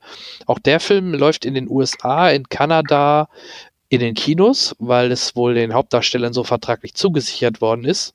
Ähm, aber überall anders, in Europa etc., ist das halt auch ein Film, den Netflix direkt rausbringt, nämlich äh, ja, Auslöschung. Ähm, da bin ich halt auch sehr. Aber war das so, Entschuldigung, dass ich dir mal ins Wort falle, aber war das so geplant bei Auslöschung? Weil das Nee. Ding ist, der, ich habe den Trailer für Auslöschung ja im Kino gesehen, mehrmals. Richtig, nein, es war nicht geplant. Generell sollte er überhaupt im Kino laufen. Ähm, Mhm. Und aber sie, sie waren dann halt mit Netflix einig oder sie waren sich wahrscheinlich nicht so sicher, wie erfolgreich er wird. Dann haben sie halt mit Netflix gesprochen. Netflix hat angeboten, den Film für Summe X direkt halt dann bei sich zu äh, zu äh, rauszubringen. Nur in den USA und Kanada äh, durften sie das nicht, weil eine Port, Port, äh, Natalie Portman zum Beispiel im Vertrag stehen hat, dass sie einen Kinofilm dreht oder dass der Film halt ins Kino kommt und deswegen konnten sie es auf dem oder Mhm. hätten sie es nicht in den USA so machen können. Das ist wohl. Also nein, der Film war nie nur für Netflix produziert oder konzipiert, sondern das ist so ein bisschen im Nachgang, nachdem der Film da war, nach den ersten Test-Screenings, wo man sich da, wo, wo die Leute wohl ein bisschen skeptisch waren, äh, hat man gesagt, okay, äh, wir sprechen mal mit Netflix oder Netflix ist auf die zugegangen, keine Ahnung. Und dann wurde halt für Europa und für fast die ganze Welt dann halt jetzt auf Netflix released. Nur halt nicht für USA, Kanada und noch ein drittes Land, ich weiß nicht welches. Ja. Krass. Ähnlich Ja, ich habe das nämlich, ich habe den Trailer damals gesehen und habe dann war letztens auf Netflix und dann siehst du das und dann bist du halt so, dann ist es so unrealistisch. Also bist du so, hä? Der kommt doch jetzt irgendwann ins Kino. Was macht denn jetzt der Film? Ja. Ist das ein Fehler? Habe ich einen Fehler entdeckt? Keine Ja. Ahnung. Ja, Äh, ähnlich ist es ja bei Star Trek Discovery, da wurde die Serie ja auch weltweit auf Netflix rausgehauen. Nur die arme Amerikaner, da wo die Serie herkommt, müssen sich ein extra Abo von CBS organisieren, damit sie die Serie gucken können. Das ist schon, das ist schon krass. Ach, ne? Also krass. diese CBS-Produktion, die haben ihr All Access heißt es, glaube ich, ihr Pay-Angebot, ihr Streaming-Angebot damit gepusht. Und äh, in den USA und Kanada gibt es halt CBS und da wird das nur, nur dort released. Mhm. Und überall auf der Welt und vor allem auch Europa äh, ist es halt eine Netflix Original, auch wenn es nicht direkt von Netflix ist, aber die haben auch viel Geld dafür natürlich reingebuttert, dafür, dass es dann releasen dürfen oder durften. Guck mal an, das ja, wusste das, ich auch nicht. ich glaube, das ist erst der Anfang. Das wird ja immer mehr. Also dein Lieblings, äh, Lieblingscomedian macht ja auch nur noch äh, Filme aktuell noch für Netflix. Von daher, ähm, Ja, der hat aber mal einen guten gemacht. Muss man, mal, muss man mal sagen. Mit, ja, hier, Maro, wie hieß der nochmal? Ich, ich vergesse immer den Namen. Merovic Story, der mit Ben Stiller und ah, okay, Driver und ja, so. okay, Mesowitz, Alter. Hast du nicht gesehen? Nee, noch nicht, noch nicht, nee. Der ist schön. Du, ich, ich sehe das auch gar nicht so kritisch. Ich finde das gar nicht so schlimm. Ähm, kann er ja auch gerne machen. Er hat damit, er kriegt ja wohl auch damit seine, äh, se- seine Leute, die das gucken. Also von daher ist doch alles gut. Und ähm, ich möchte mir lieber noch Mute angucken. Der neue Film von, ähm, ich weiß gar nicht mehr, wie er heißt. Danny Boyle? Nee, Quatsch. Von wem war nochmal Mute? Ich weiß nicht. Den will ich auf jeden Fall auch noch sehen. Also auch wieder so ein Film, der, glaube ich, direkt nur auf Netflix rausgekommen ist. Ähm, ja, und wie gesagt, das ist gefühlt so ein bisschen ähm, der Anfang und es wird halt eher immer, immer mehr, so vom Gefühl her, dass das in die Richtung geht. Ja, ich meine, irgendwie, also der. Ja, es passiert ja auch jede Woche, es kommt ja auch jede Woche gefühlte Qualitätsserie gerade raus. Ne? Das ist einfach ein kompletter ein Überangebot schon fast an guten Sachen. Ja. Oh ja, ach, Bright, genau, noch so ein Beispiel, ne? Der Film Will Smith. mit äh, Will Smith, der auch nur, für, nur von Netflix oder für Netflix gemacht worden ist. Das hätte es halt vor ein paar Jahren nicht gegeben, sowas. Also es ist schon interessante Richtung, die das Ganze annimmt. Ja. Aber ist auch zeitgemäß, finde ich. Ja, ja. Ich, ich finde es gut. Ich gucke mir oft auch mittlerweile Filme lieber zu Hause an als, als im Kino manch, manchmal. Also, ja, also finde ich nicht schlimm. Natürlich hat das Kino nochmal einen anderen Charme, aber das muss es nicht bei jedem Film, muss ich nicht bei jedem Film haben. Ja. Okay, ähm, dann war ich trotzdem noch im Kino, denn ich habe aktuell passend zum Weltgeschehen, würde man fast sagen, noch einen Film gesehen mit der lieben Frau Lawrence, äh, der Jennifer, nämlich den Roten Spatz, den Red Sparrow. Dominika lebt ihren Traum als prima Ballerina am legendären Moskauer Bolschoi-Ballett. Dafür musste sie aber mit eiserner Disziplin ihrem Körper alles abverlangen. Doch dann setzt eine Verletzung ihrer Karriere ein jähes Ende und ihre Träume und Zukunftsaussichten zerplatzen wie ein Luftballon auf einer Kaktusfarm. Da macht ihr ihr Onkel, der anscheinend ein hohes Tier beim KGB ist, das Angebot, da sie doch wohl eine willensstarke Person ist, sich für den Geheimdienst anwerben zu lassen. Dazu muss sie nur an einem geheimen Ort eine geheime Ausbildung durchlaufen und wenn sie die absolviert hat, wird sie genügend Geld verdienen, um auch ihre Mutter weiterhin versorgen zu können. Ich muss für eine Weile weggehen.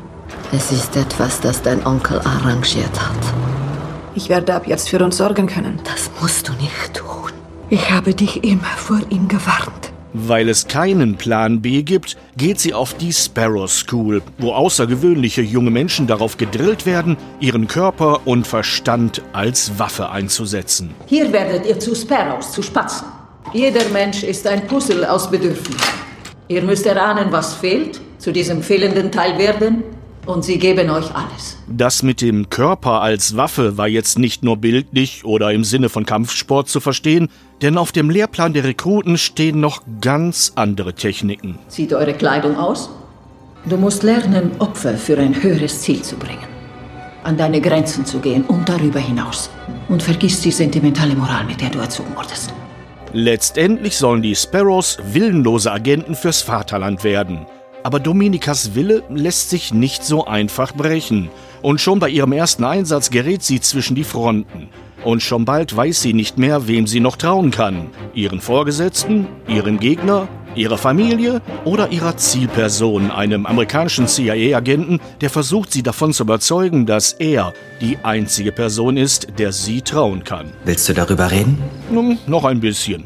Fangen wir damit an, was Red Sparrow nicht ist. Er ist kein Softporno über die schlüpfrigen Machenschaften von Erotikagenten. Genauso wenig ist er ein Film über ein Mädchenpensionat, in dem Kampfgeishas ausgebildet werden. Schon eher ist Red Sparrow ein Agenten-Thriller und zwar ein Lupenreiner, der seine Spannung zu großen Teilen aus seiner Glaubwürdigkeit zieht. Eine weitere Hochspannungsquelle ist der Umstand, dass man als Zuschauer permanent spekulieren muss, wer auf welcher Seite operiert oder nur so tut oder ein Doppel- oder ein Dreifachagent ist. Und zu guter Letzt sind's die Überraschungen, wenn die Handlung ein paar unerwartete Haken schlägt, bei denen selbst dem Osterhasen schwindlig würde. Alles in allem ist Red Sparrow ein überraschender und überraschend spannender Agenten-Thriller, jenseits von Bond, Bourne und Hunt. Aber am Ende werden Sie es verstehen. Ähm, indem es ja um im Endeffekt auch es geht halt auch, wobei in der Fälle halt äh, zwischen den USA und den Russen. Ich habe erst immer gedacht, das spielt in der Vergangenheit, weil die Trailer wirkten eher immer eher so, als wäre es in der Vergangenheit. Aber nein, das spielt in unserer heutigen Zeit und es geht um ein, ähm, ein ähm, CIA-Agenten, der ähm, einen Informanten in, äh, auf der russischen Seite hat und den halt schützen will und den Namen nicht rausrücken will. Und äh, Jennifer Lawrence ist eigentlich Balletttänzerin und durch einen Unfall, durch einen Beinbruch kann sie das nicht mehr ausüben um, und dann aber ihre Mutter noch mit, äh, also durch das Aufführen im Ballett hat sie viel Geld vom russischen Staat bekommen und konnte sich halt ein Leben leisten und ihre Mutter mit, äh, mit Medikamenten versorgen, weil die halt auch äh, krank ist. Und das wäre nicht mehr gegangen jetzt nach dem Beinbruch und ihr wunderbarer, tolle, in Anführungsstrichen, Onkel aus der russischen Regierung bietet ihr an, halt ähm, für ihn in so ein Spionageprogramm einzutauchen, nenne ich es mal. Mhm. Und sie bekommt dann halt als Red Sparrow auch eine spezielle Ausbildung und lernt, wie man vor allem natürlich Männer verführt und auch ihm ein, ein Mann zum Beispiel einen Blowjob gibt, ohne dabei irgendwas zu fühlen egal, alles auszuschalten, quasi sich nur auf das zu fokussieren, um das zu kriegen, was sie halt im Endeffekt will. Und da wird sie natürlich auf den äh, Hauptdarsteller, nämlich gespielt von Joel Edgerton, äh, das ist auch der, den bei Bright gespielt hat, den, den äh, diesen Ork, nenne ich es mal. Ich weiß gar nicht, ob off offiziell mhm. Ork genannt worden ist. Aber der spielt den ähm, CIA-Agenten, von dem ich gerade sprach, und sie muss ihn halt oder ihr Job ist es eigentlich, ihn rumzukriegen oder von ihm die Info zu kriegen, wer denn der, der Informant, der Maulwurf in der russischen Regierung ist. Das vielleicht mal so ganz grob zum, zum Story-Arc. Natürlich gibt's da auch ein paar lustige und spannende, lustiger weniger, paar sehr interessante Wendungen. Es ist halt ein klassischer Krimi oder halt so ein Spionagefilm. Ich fand ihn ganz, ganz, äh, ganz okay. Ich fand ihn jetzt kein Meisterwerk, aber er hat mich sehr gut unterhalten. Ich fand den oder die Twists im Film ganz gut. Ich mag Jeremy Irons immer gerne, nicht nur als Alfred, sondern auch hier als äh, russischen General. Ähm, Jennifer Lawrence kann man sich eigentlich, auch wenn es vielleicht ein bisschen klischeehaft ist, die kann man sich halt immer anschauen und damit meine ich nicht nur ihre Optik, sondern auch so wie sie schauspielert, hat mir das sehr gut gefallen.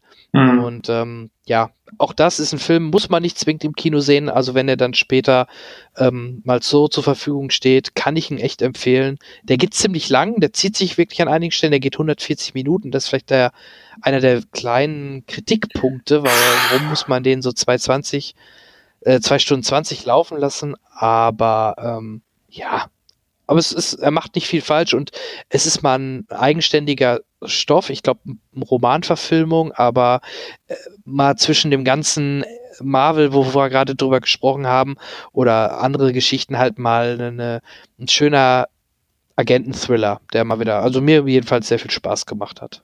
Okay. Ja, wollte ich mir auch noch angucken, aber ähm, kam ich noch nicht zu. ja, ja, das kenne ich, ja, das kenne ich. Also ich bin auch mal gespannt. Mal gucken, was ich mir gleich noch ähm, anschauen werde. Meistens, äh, was haben wir jetzt? 9 Uhr am jetzt am fast Ende der Aufzeichnung. Ähm, ja, meistens lande ich dann doch eher bei einer Serie, weil die nicht so lang läuft wie ein Film. Ne? Dann guckt man sich eine, eine Folge weg oder so und dann, dann war es das für einen. Na, ich habe ähm, dir ein ähm, Tippelchen gegeben, vielleicht ist da was dabei. Auf jeden Fall. Also vielleicht fange ich da gleich sogar schon mit, mit der ersten Folge mit an. Das ist auf jeden Fall eine gute Idee. Ähm, ansonsten, ach ja, was ich noch gucken musste, oder was heißt musste, aber ich habe äh, mit meiner Frau zusammen nochmal auf Amazon, weil leider da ja jetzt released worden ist, nochmal den Bully Parade angeguckt. Der wird ah. nicht besser. Der wird nicht besser. Es ist schon anstrengend. Also manchmal auch schade, dass, vor allem, dass sie sich so wenig Mühe gegeben haben, diese Storylines da miteinander zu ver, zu verwurschteln, sondern einfach nur, ja, jetzt passiert das, jetzt sind wir im Wilden Westen, jetzt sind wir im Weltraum. Ne? Also da gibt es noch nicht mal einen, da gibt es gar keinen Zusammenhang. Und auch oft so lieblos dahingeklatscht. Gerade viele Sachen, die man in der Serie zu schätzen wusste, wie die Kastagnetten-Jungs, die werden dann wirklich so mal eben kurz reingeworfen, ohne Sinn und Verstand. Und ja, das Einzige vielleicht am Anfang, die Zurück in die Zukunft-Parodie oder was, das, das hat noch ein bisschen was. Und das, das Production Value, gerade auch bei den ähm, Traumschiff Surprise oder halt bei den ähm, Schuh des Manitou-Szenen jetzt in, in dem Bully-Parade-Film, die sind schon ziemlich gut, aber äh, nur Optik allein reißt dann auch nicht raus. Ja. Ich weiß nicht, hast, Ja, hast du ihn ist- gesehen? Nee, ich habe ihn Ja. nicht gesehen. Also wir, man muss ja dazu sagen, bei, ist der, bei uns ist der Background ja noch ein bisschen anderer, weil ähm, mein Papa sehr, sehr gut mit, also der, der arbeitet auch mit Rick zusammen, die haben zusammen so ein Lesung, Vorlesungsprogramm, wo sie halt, äh, ein Programm das heißt Dolbohrer, da lesen sie äh, berühmte, äh, haben ab, selbst umgeschriebene Abwandlungen berühmter Weltliteratur.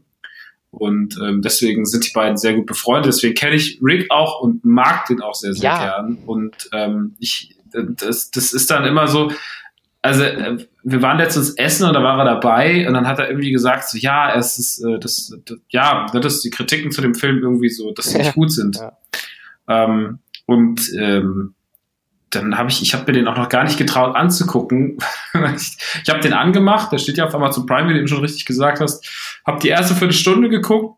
Da war ich aber auch gerade unterwegs, es war relativ spät. Also ich habe den aus mit Absicht zum Einschlafen geguckt und bin dann auch, als der Wilde Westen losging, halt schnell eingeschlafen. Ähm, was jetzt nicht, nicht aber deswegen habe ich noch nicht so viel davon gesehen. Aber es ist auch einfach, der geht halt auch, also der geht ja auch so seine Zeit. Ich habe dann irgendwie keine Lust, mir fehlt so ein bisschen die Ambition gerade ins hier gucken, weil ich das, mochte das früher ganz gern und ich mochte auch den Schuh des Manitou zum Beispiel ganz auch. gern. Also ich fand Ja. den damals, fand den damals echt witzig. Äh, Traumschiff hatte ich schon so meine Problemchen mit. Die Sachen danach habe ich gar nicht mehr geguckt, also jetzt hier die, den animierten Lissy-Film oder sowas. Aber ähm, des Manitou war damals schon für eine deutsche Komödie äh, High Class, also auch vom Look her, von den Gags her, der hatte viel Gutes. So. Ähm, und, und äh, deswegen tut mir das so ein bisschen weh, weil ich finde, die Bully-Parade war auch so ein ganz eigenes Qualitätsmerkmal im deutschen Oh, Fernsehen. unterschreibe ich sofort. Ich wollte ja auch nur sagen, Bully Parade war die beste Komödie letztes Jahr. Rick Cavanian, der beste Comedian. Nein. Äh, Nein,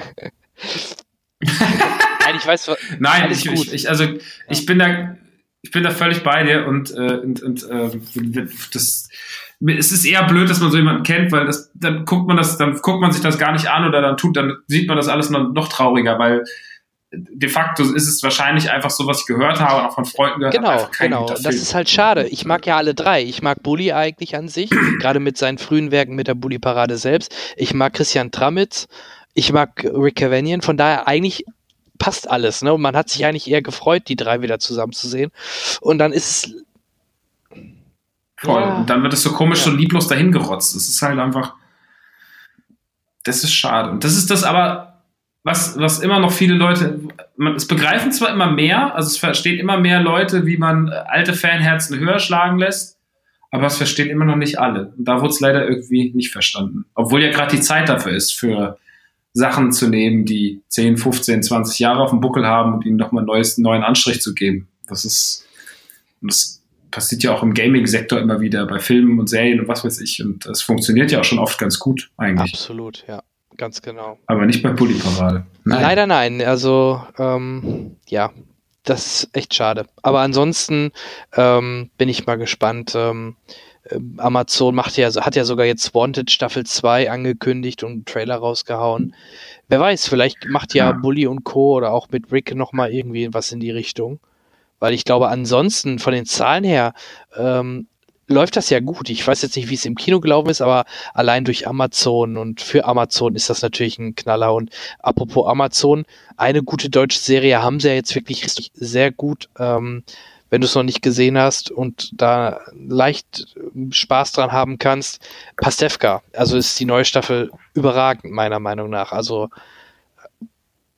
ja, Die habe ich komplett geguckt, ja. Ich mach, mag, mochte sowieso Pastewka und du siehst halt jetzt, ähm, dass das ein ganz anderes Production Value hat, dass die Kameras äh, von den Perspektiven und vom Aufbau und alles nicht mehr so Sitcom-mäßig ist, sondern da, da steckt richtig, richtig, äh, richtig was hinter und die trauen sich viel mehr. Ich glaube, so oft habe ich Pastewka nicht nackt gesehen in den ganzen Staffeln davor wie in dieser Staffel. Aber für viele auch ein Kritikpunkt. Ich kenne viele Leute, die sagen, dass sie das Ja? nervt, ja. Also, Naja, okay, aber so, also so schlimm finde ich es gar nicht mal, aber, äh, aber es ist mehr, das stimmt. Und ähm, oder auch die Game of Thrones Folge und und und. Also da sind schon echt ein paar richtig gute Highlights drin. Aber okay, genau. Also ich fand sie aber gut. ist ja, glaube ich, gut. Ich fand sie gut. Ja, ich auch. Also ich fand, Ich fand sie nicht überragend so, aber ich fand sie gut. Mich hat sie unterhalten. Ja, und das soll's ja. Ne? Ja, also ja, es muss auch nicht jedes alles, es muss auch nicht immer alles die Weltgeschichte umschreiben. Das muss man auch mal dazu sagen.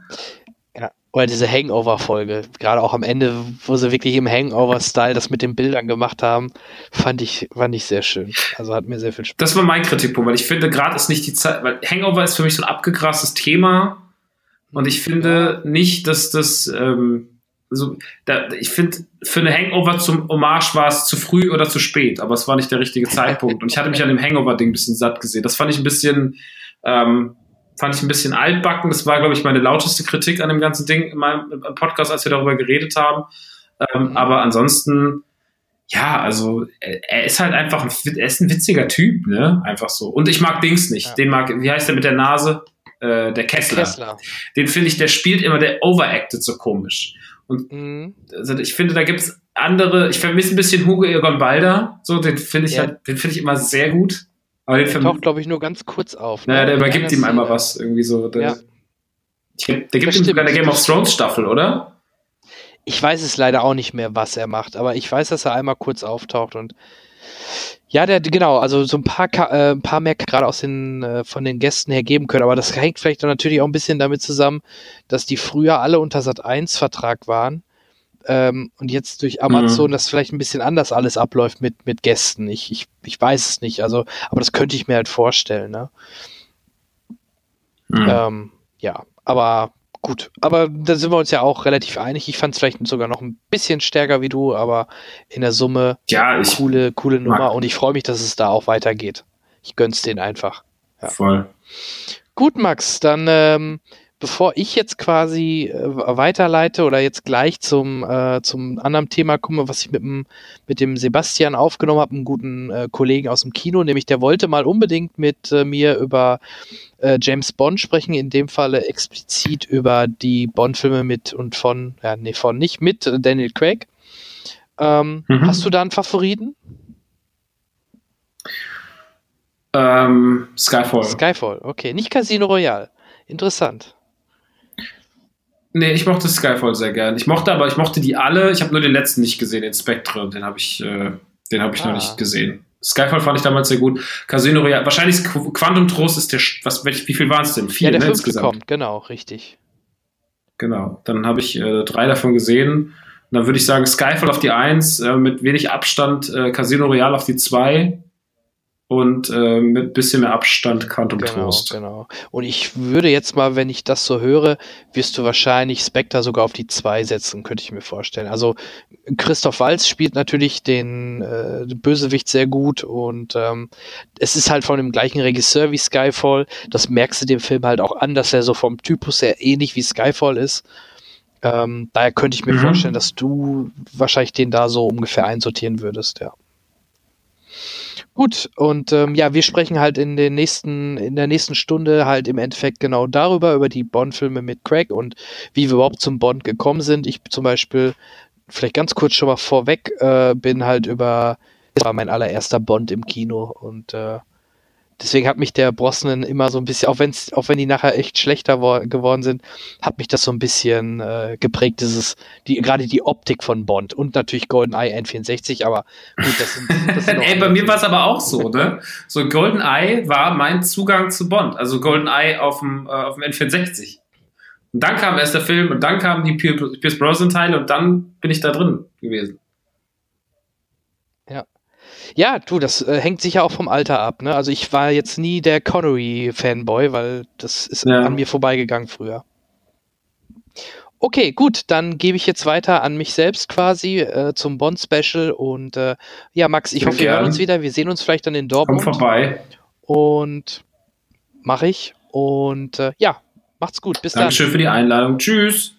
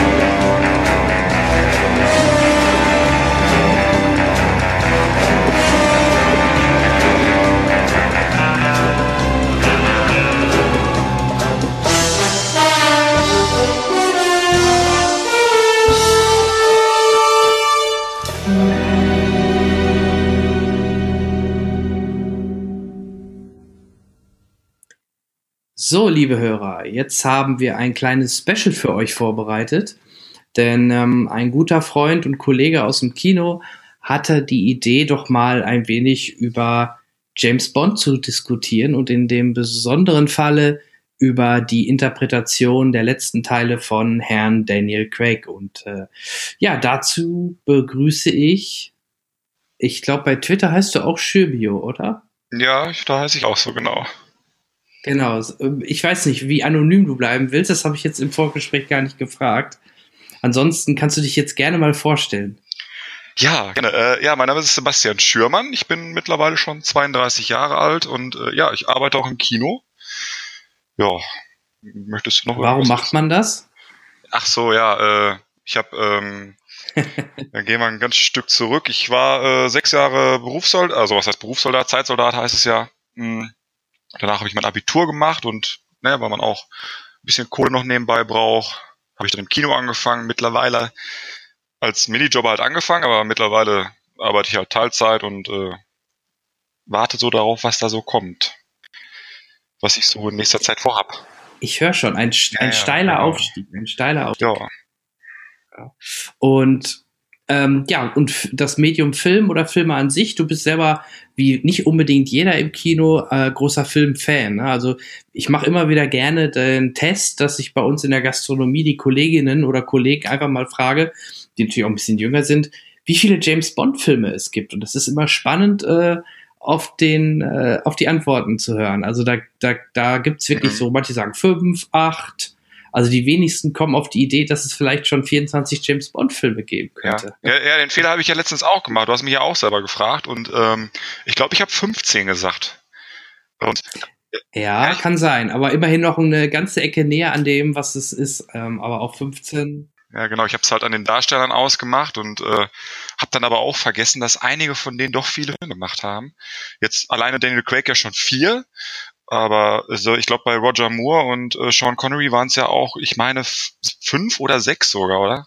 Ich weiß es nicht mehr ganz genau. Also Rod Roger Moore war siebenmal ja, genau, James das hätte ich ihm jetzt auch nochmal gesagt. Der hat, glaube ich, die meisten gemacht. Und, und Sean Connery ähm, sechsmal. Weil Roger Moore bleibt immer so im Kopf hängen, obwohl Sean Connery äh, der bekanntere Schauspieler ist. Okay, Roger Moore ist jetzt auch schon eine ganze Ecke lang tot, ne? Ich weiß gar nicht, wann er gestorben ist. In den 90ern, glaube ich schon. 85. Nee, Quatsch, 85, Quatsch. Äh, ja, nee, der ist, genau, ich glaube, in den. Oder? Könnte sogar ein bisschen später gewesen sein. Ja, auf jeden Fall äh, ist er nicht mehr so als Schauspieler in den letzten Jahren dann äh, noch so da gewesen. Also Sean Connery kennt man ja auch aus jede Menge anderen Filmen, nicht nur James Bond. Ja, ja das stimmt, ganz genau. Sean Connery ja auch, ne? Aber äh, trotzdem ist für viele, die äh, die äh, Serie schon länger verfolgen oder gerade die älteren Kollegen, ist sicherlich äh, Sean Connery äh, immer noch der ja. beste Bond. Also wenn du die meist fragst, für die ist und bleibt Sean Connery James Bond. Ja. Da ist es ähm, genau das passende Thema natürlich, bevor wir dazu kommen, ähm, wie wir überhaupt zum Bond gekommen sind, habe ich auch immer eine schöne kleine Frage vorab, nämlich was hast du denn zuletzt im Kino gesehen? Ah, okay. Äh, ja, das ist schon ein ganzes Stück her. Denn, okay, ich bin halt ein Filmfan, aber ich gucke ziemlich wenig. Ähm, mein letzter Film war wirklich Star Wars, und zwar Episode 8. Und ich kann jetzt schon vorweg sagen, hm, die Serie ist für mich jetzt schon kaputt. Also Episode 7 war noch gut, fand ich noch geil, das war mal wieder was Neues. Viele epische Szenen und das war halt auch noch so, da, das hat sich so komplett nach Star Wars angefühlt. Aber Episode 8, da ähm, schon die Anfangsszene, wo äh, Luke Skywalker das äh, Lichtschwert so ganz plump hinter sich wirft, der hatte diese ganze komplette epische Szene aus dem siebten Teil hat der mit einem Move komplett zerstört. Ich weiß, ich zitiere jetzt gerade einen etwas bekannteren von Kino Plus, den Etienne oder den Eddie, aber äh, so sehe ich das genauso, weil ich das auch immer wieder so, ne, wie kann man eine so epische Szene vom letzten äh, von Episode 7 mhm. mit einem Move so kaputt machen. Ne? Und deswegen muss ich sagen, er hat mir nicht gut gefallen. Äh, und das war der letzte Film im Kino. Genau. Auch Dann nicht. freust du dich doch sicher auf Hans Solo. Leider nicht. Äh, ich habe jetzt äh, den Trailer gesehen. Ich habe zwar jetzt auch schon ein paar Mal gesagt, ähm, ich gucke mir Trailer nicht mehr so genau an. Also wenn mal einer nebenbei läuft, okay, aber ich suche da halt nicht nach. Also ich mache nicht YouTube auf und suche äh, speziell nach irgendwelchen Trailern. Ich will mich immer so ein bisschen selber noch überraschen lassen von Filmen, die rauskommen und äh, dass ich die dann gucke. Deswegen, also Rogue One hat mir auch nicht so besonders gut gefallen, aber ich glaube, das lag auch mit daran, dass äh, Disney das so äh, zensiert hat noch, weil die mussten ja jede Menge nachdrehen, ähm, weil der Film ja zu sehr nach Kriegsfilm aussah, wo ich mir dann immer denke, so, das heißt ja Star Wars. Star Wars.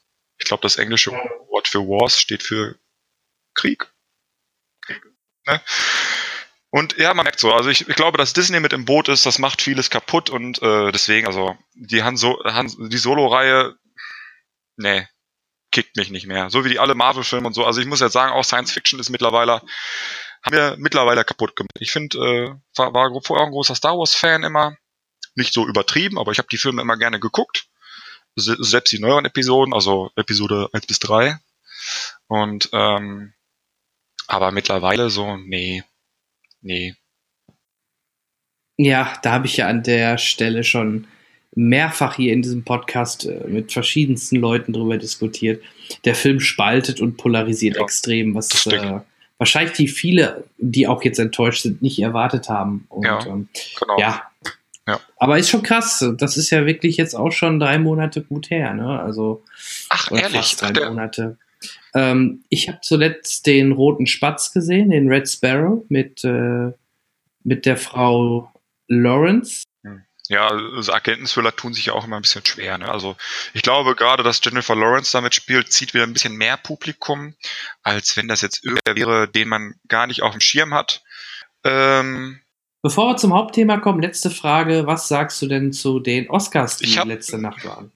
Ehrlich gesagt habe nicht viel mit von mitbekommen. Ähm, ich bin gestern Abend doch leider zu früh eingeschlafen. Doch, ne, hier, wir sind in der Zeitalter des Internets und der Smartphones. Mein Handy war heute Morgen voll geblasen mit Push-Nachrichten von ARD, ZDF, von BBC, was auch immer, weil ich auch diese ganzen Nachrichtenportale alle verfolge und auch Push-Nachrichten von denen haben will, falls mal irgendwas Interessantes passiert. Ähm, hm, ich habe schon viel gehört von Shape of Water. Da habe ich mir auch schon gedacht, so okay, das kann ein Film sein, der auf jeden Fall abräumt. Ich habe ihn noch nicht gesehen. Ich würde ihn gerne noch sehen. Er läuft ja glaube ich auch noch hier bei uns im Kino, im kleineren. Und äh, vielleicht gucke ich mir den auch noch mal an. Ähm, ja, aber sonst, was sonst so? Also für Gary Oldman hat es mich sehr gefreut, dass er den Oscar gewonnen hat, auch obwohl ich den Film nicht gesehen habe. Aber der hat schon so viele Rollen gehabt, wo ich mir gedacht habe, so eigentlich hat der auch jetzt mal verdient. So Leonardo DiCaprio, ne? ne? Ewig keinen Oscars gekriegt, jetzt hat er auch mal einen verdient. So, hat er gekriegt. Ich habe den Film nicht gesehen, so wie immer. Den Film mit Leonardo DiCaprio, wo er den Oscar für gekriegt habe ich bis heute noch nicht gesehen. Also kann ich auch nicht sagen, ob er eine geile Rolle gespielt hat oder nicht. Deswegen weiß ich bei Gary Oldman auch nicht, aber ich kann einfach mal sagen, so, hm, ja, hat er bestimmt verdient. Ähm, ja, und sonst, also mehr kann ich dazu nicht sagen, weil mehr habe ich leider nicht mitbekommen. Ja, du, also ähm, ich fand halt jetzt nicht die extremen Überraschungen dabei. Ich, ich habe mich ein bisschen gefreut für die Special Effects für Blade Runner. Hätte ich nicht erwartet. Da habe ich doch äh, Planet der Affen deutlich davor gesehen. Ähm, wir hatten ja, ich hatte ja letztes, in der letzten Folge mit der Antje zusammen das Tippspiel gemacht und wir sind ja wirklich jede Kategorie durchgegangen. Ich glaube, wir waren auch gar nicht so schlecht. Ich glaube, 7 von 24 waren sogar richtig natürlich so Sachen wie, wie diese ganzen Kurzfilmgeschichten, da habe ich natürlich auch fast nichts gesehen, Dokumentation etc.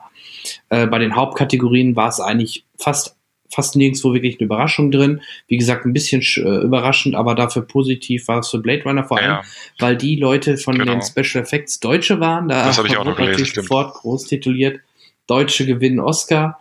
Ähm, ja, wie gesagt, das ist das ist einer der großen oder der einer der wenigen ja. Überraschungen, die ich so äh, habe. Coco Animationsfilm war für mich klar, Gary Oldman war für mich klar, auch die Make-up und Maske für ihn war klar.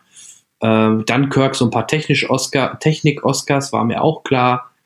Ähm, ja, das deswegen, also so richtig Überraschung war nicht drin. So wie ich das mitbekommen habe, äh, ich habe jetzt auch keinen Skandal gesehen oder gehört, also äh, war in der Summe eine runde Nummer. Ach so, eine Besonderheit gab es ja.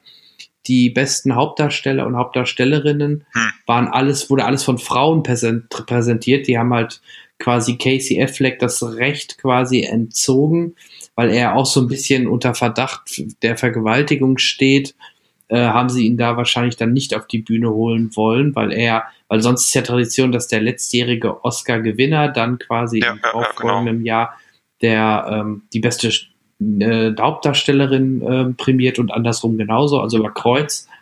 Das, wie gesagt, gab es dann diesmal nicht, sondern durch die MeToo-Debatte und wie gesagt, durch die, äh, durch die ähm, ja, Beschuldigung an Herrn Affleck, ob das jetzt stimmt oder nicht, äh, haben sie ihn da erstmal rausgenommen quasi. Naja. Das war so das, ja, das war so, ja, das war für mich so das Einzige, was mir noch so aufgefallen ist an Besonderheiten. Gut, denke, das soll es dann auch gewesen sein mit dem Vorgeplänkel. Und wir lassen am besten mal direkt Herrn Bond sprechen. Und zwar, ich, bevor wir jetzt kurz diesen Abschied haben, äh, fing es ja an, dass wir vielleicht mal kurz beide sagen, mit welchem Bond wir in Anführungsstrichen Ja, okay. groß geworden sind oder von mir ist auch gerne den Lieblingsbond. Vielleicht ist es deckungsgleich, vielleicht auch nicht. Ähm, schieß mal los. Ähm, ja, mein erster richtiger Bond und äh, reden natürlich, natürlich den Bond im Kino, weil ich glaube auch, dass es heute immer noch so sein muss. Filme werden für Kinos gemacht, also große Filme müssen für, für Kinos gemacht sein und mein, ähm, ja, mein erster richtiger äh, Bond war äh, Casino Royale mit Daniel Craig. Ich kannte natürlich auch vorher schon die Filme mit Pierce Brosnan, aber äh, na gut, Ca- Casino Royale war mein erster richtiger Bond im Kino. Ja, ja ich würde jetzt sagen, boah, bist du jung, aber du bist ja gar nicht so jung, ne? Also, Ich bin nur, bin nur ein bisschen jünger als du. ja, Also ja, dann wundert es mich, dass du echt nie vorher einen Bond im Kino geguckt hast. Nee, also ich war auch immer, ähm, ich, ich, ich war nie so, bin ich auch heute, obwohl ich im Kino arbeite und wir natürlich äh, bestimmte Konditionen haben, uns Filme anzugucken, äh, was dann natürlich nicht so teuer wäre oder ne, für einen Besuch, bin ich immer noch einer, der ziemlich faul ist, ins Kino zu gehen. Einfach aus dem Grunde auch, weil ich nicht gerne alleine ins Kino gehe äh, und dann immer zu finden, der auch Bock auf den Film hat und der auch noch Zeit hat. Und natürlich habe ich dann, ähm, kommen natürlich Arbeitskollegen in Frage, äh, aber bei denen ist es auch meistens dann so, entweder muss ich arbeiten oder die müssen arbeiten und dann hat man keine Zeit. Und deswegen lasse ich das, äh, weiß ich nicht, dann schaffe ich das irgendwie nicht. Und äh, ja gut, dann war halt mal ein James Bond-Film, der erste mit Daniel Craig, und das war ja 2006, muss man dazu sagen. Und äh, 2006 war ich schon, verdammt, wie alt war ich denn da schon? Äh, ja, nee, so alt war ich noch gar nicht. Wie alt war ich denn jetzt? 21? 21? Nee, Quatsch. 85. Fuck, wie alt war ich denn da? Drei Jahre. ja. Ja.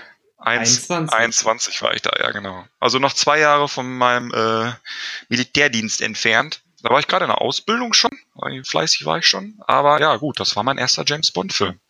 Ja, gut, da hast du ja eine Entschuldigung, denn der Teil davor war vier Jahre davor und dann warst du ja gerade mal 17. Und okay, da kann man sagen, da ist man vielleicht noch nicht zwingend so der Kinogänger. Kann sein, ja. Ja, stimmt. Es waren dann immer nur spezielle Filme, irgendwas, wo auch die Kumpels Bock drauf hatten. Und James Bond, das war, glaube ich, immer auch damals schon, okay, es war zwar cool, das im Fernsehen zu sehen als ein Actionfilm, aber dass man dafür Geld ausgegeben hat, ja, ich glaube eher nicht. Ja, ich muss ein bisschen weiter in die Vergangenheit reisen. Mein Film war der Debütfilm von Herrn Pierce Brosnan, nämlich 1995 mit Goldeneye. Das war mein erster Bond im Kino. Da hat, mich, äh, da war ich halt, ja, genau 13.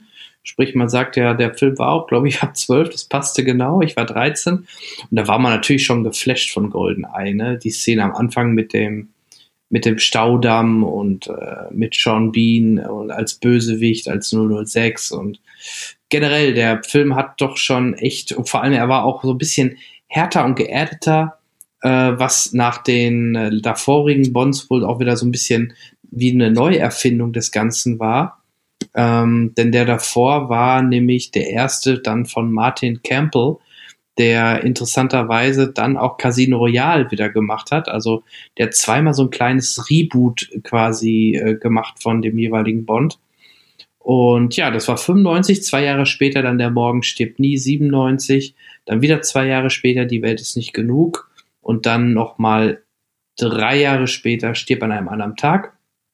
Sprich, gerade diese vier Bond-Filme von Herrn Brosnan ähm, haben mich da schon geprägt. Und man sieht natürlich den zeitlichen Abstand. Abstand, das waren immer fast nur zwei Jahre oder einmal drei Jahre. Äh, wenn wir da gleich Richtung ähm, dem Kollegen, den Herrn Craig, äh, gucken, brauchen die deutlich länger. Weiß nicht, ob das immer nur an Gehaltsverhandlungen liegt. Genau, da ist es wirklich, Casino Royale war 06. Gut, Quantum Trost, was ja quasi wirklich nur so ein Anhängsel war, war wirklich nur zwei Jahre danach, acht. Dann sind es vier Jahre bis Skyfall und dann nochmal drei Jahre bis Spectre. Und so wie es aussieht, wird es jetzt wieder vier Jahre brauchen, bis Bonn 25 dann angeblich 2019 genau, haben wir vorhin schon mal drüber geredet. Äh, 8. November 2019 soll der jetzt erst kommen, ja. Ja, man kann nicht wirklich immer so sagen, genau, dass die Bond-Filme wirklich so alle zwei Jahre droppen, ne? Also es, die lassen sich doch gerne mal Zeit. Natürlich, ich glaube auch, dass es da meistens so um äh, Gehaltsverhandlungen geht oder auch einfach vielleicht einfach mal eine vernünftige Story wieder zu kriegen, ja. Oder ja, muss man mhm. auch aufpassen, dass nicht irgendeiner von den Hauptcharakteren stirbt oder sowas, also in der Zeit. Das hatten wir in den letzten Jahren, hatten wir das ja zu Genüge in Filmen. Ne? Jetzt ich, wo wir gerade schon mal über Star Wars gesprochen haben, da ist es ja auch leider passiert, äh, dass dann eine der Hauptcharaktere, die man natürlich wieder ins Boot holen wollte, leider verstirbt während den Dreharbeiten. Äh, ja, sowas ja, kann halt passieren. Und äh, ja, und äh, Daniel Craig hat ja auch schon mal nach dem letzten jetzt gesagt, von wegen so, oh, jetzt wird's aber auch wirklich der letzte Bond, weil die Dreharbeiten sind wohl doch sehr anstrengend gerade was die Stunt-Szenen und sowas angehen. Ja, Aber ja, da denke ich mir auch so, ja, okay, das hättest du vorher wissen müssen. Ja, dann soll er sich mal mit, ja, dann soll er sich mal mit dem Kollegen äh, Tom Cruise unterhalten, der in seinem Alter immer noch alle paar Jahre, mindestens alle ja. paar Jahre einen Actionfilm aller Alle Stunt-Szenen selber ähm, macht. Alle Stunt-Szenen selber macht. Ich genau. ey, hab's letztens noch gesehen für den neuen Mission Impossible der kann ja sogar Hubschrauber fliegen, der Typ. Und der fliegt auch diesen einen Hubschrauber. In der einen Szene fliegt er selber. Ich dachte so, what the fuck? Mhm. Also ich muss auch ehrlich sagen, auch was man so von Tom Cruise sagt, ähm, wegen hier den ganzen Scientology-Scheiß da, ne? Aber ein guter Schauspieler ist er und dafür kann man echt den Hut ziehen, dass er alle seine Stunt-Szenen alle selber macht. Also muss ich schon sagen. Also ich finde ja, auch, ich, ich, muss ehrlich sagen, er ist einer von den amerikanischen Schauspielern, der mir noch äh, relativ gut gefällt, weil er noch gut spielt. Die beste Szene aus einem Mission Impossible, ich weiß jetzt nicht mehr welcher das war, war mit dem äh, mit dem einen Typen, der auch gestorben ist, der den Bösewicht gespielt hat. Ja, auch super Schauspieler. Diese eine Szene, wo er da an den Stuhl gefesselt ist und das so gut spielt. Also du nimmst ihm das wirklich ab, dass er gerade da kämpft und dem Typen klar machen will, dass er wirklich nicht weiß, dass das nicht die Hasenpfote ist, die, die er ihm gebracht hat, damit er seine Freundin nicht erschießt. Das hat er so gut gespielt. Ich, sitz, ich, ich gucke mir das ab und zu, ich, ab und zu gucke ich mir nur diese Szene an und bin gefesselt davon, wie gut er da spielt, wie gut er dabei heult und du siehst, wie verzweifelt er ist und dann auch noch, ne, und er versucht ihm leise und freundlich zu sagen, von wegen so, ich weiß nicht, wo die, ich habe denen die Hasenpfote gebracht, ich, äh, das ist die Hasenpfote, ich weiß das sonst nicht. Und er dann anfängt zu zählen und dann zwischendurch ausrastet, weil er, ne, er super gute Szene und das, das ist auch wieder so ein Ding, wo ich mir sage, das ist ein guter Schauspieler. Und gut inszeniert. Kannst du sagen, was du willst. Inszeniert von Mr. Abrams, das war nämlich der ja, genau. von JJ, genau. Ja, ja. Das ist auch mit einer, ich weiß jetzt nicht mehr welcher, äh, wie der, welcher, das, welcher Teil das ist. Ja, ja, ich meine auch. Aber ich weiß nicht, ich weiß den Titel jetzt gerade nicht mehr. Ich habe auch gar keinen Bock, drüber nachzugucken. Aber ist mein Lieblings. Äh, ja. ja. kann auch sein. Ja, stimmt. Hieß einfach nur Mission Impossible 3, kann auch sein. Äh, also ich meine, am Anfang hatten die noch nicht so oft äh, Untertitel, oder? Ja, das kann sein. Warte, ich schaue jetzt mal eben nach. Jetzt will ich es aber wissen. Jetzt will ich es doch eben wissen. Mission Impossible. Weil das ist natürlich so eine der anderen größeren Rollen. Okay. Mission Impossible 2 ist nämlich Mission Impossible ja, genau, 2. Ja, Mission Impossible okay. 3. Ja. Der hat keinen Untertitel. Also es war mit mein Lieblings-Setup, was die äh, Mission Impossible-Teile anging. Aber alle schon wegen Philipp Timo Hoffmann, der hat einen super geilen Bösewicht gespielt. So trocken und abgebrüht. Ich weiß so die Szene, wo sie den dann gecatcht haben und der dann oben in dem Flugzeug drinne sitzt und dann auf, einfach nur anfängt zu quatschen, so von wegen so, wer heißt du? Wer bist du? Hast du eine Freundin? oh, ich werde dir so wehtun. Und ich denke mir nur so, super gut gespielt. Und dann in der Szene natürlich da, wo er da an den Stuhl gefesselt ist, auch wieder richtig gut gespielt. Wo er dann anfängt bis 10 zu zählen und ja, ja mega gut gemacht. Du, kann ich nur bestätigen. Ähm, geben, kommen wir mal zurück zum Thema. Abschweif-Podcast. Wir waren nämlich Bond, bei Mr. Yes. Bond. Und ähm, ja, wir wollten heute den Schwerpunkt auf Daniel Craig mhm. legen. Ähm, ich glaube, das ist auch dein liebster Bond, das glaube ich, kann man schon mal. Genau, ist mein liebster Bond und ähm, alleine auch schon äh, mein liebster Schauspieler.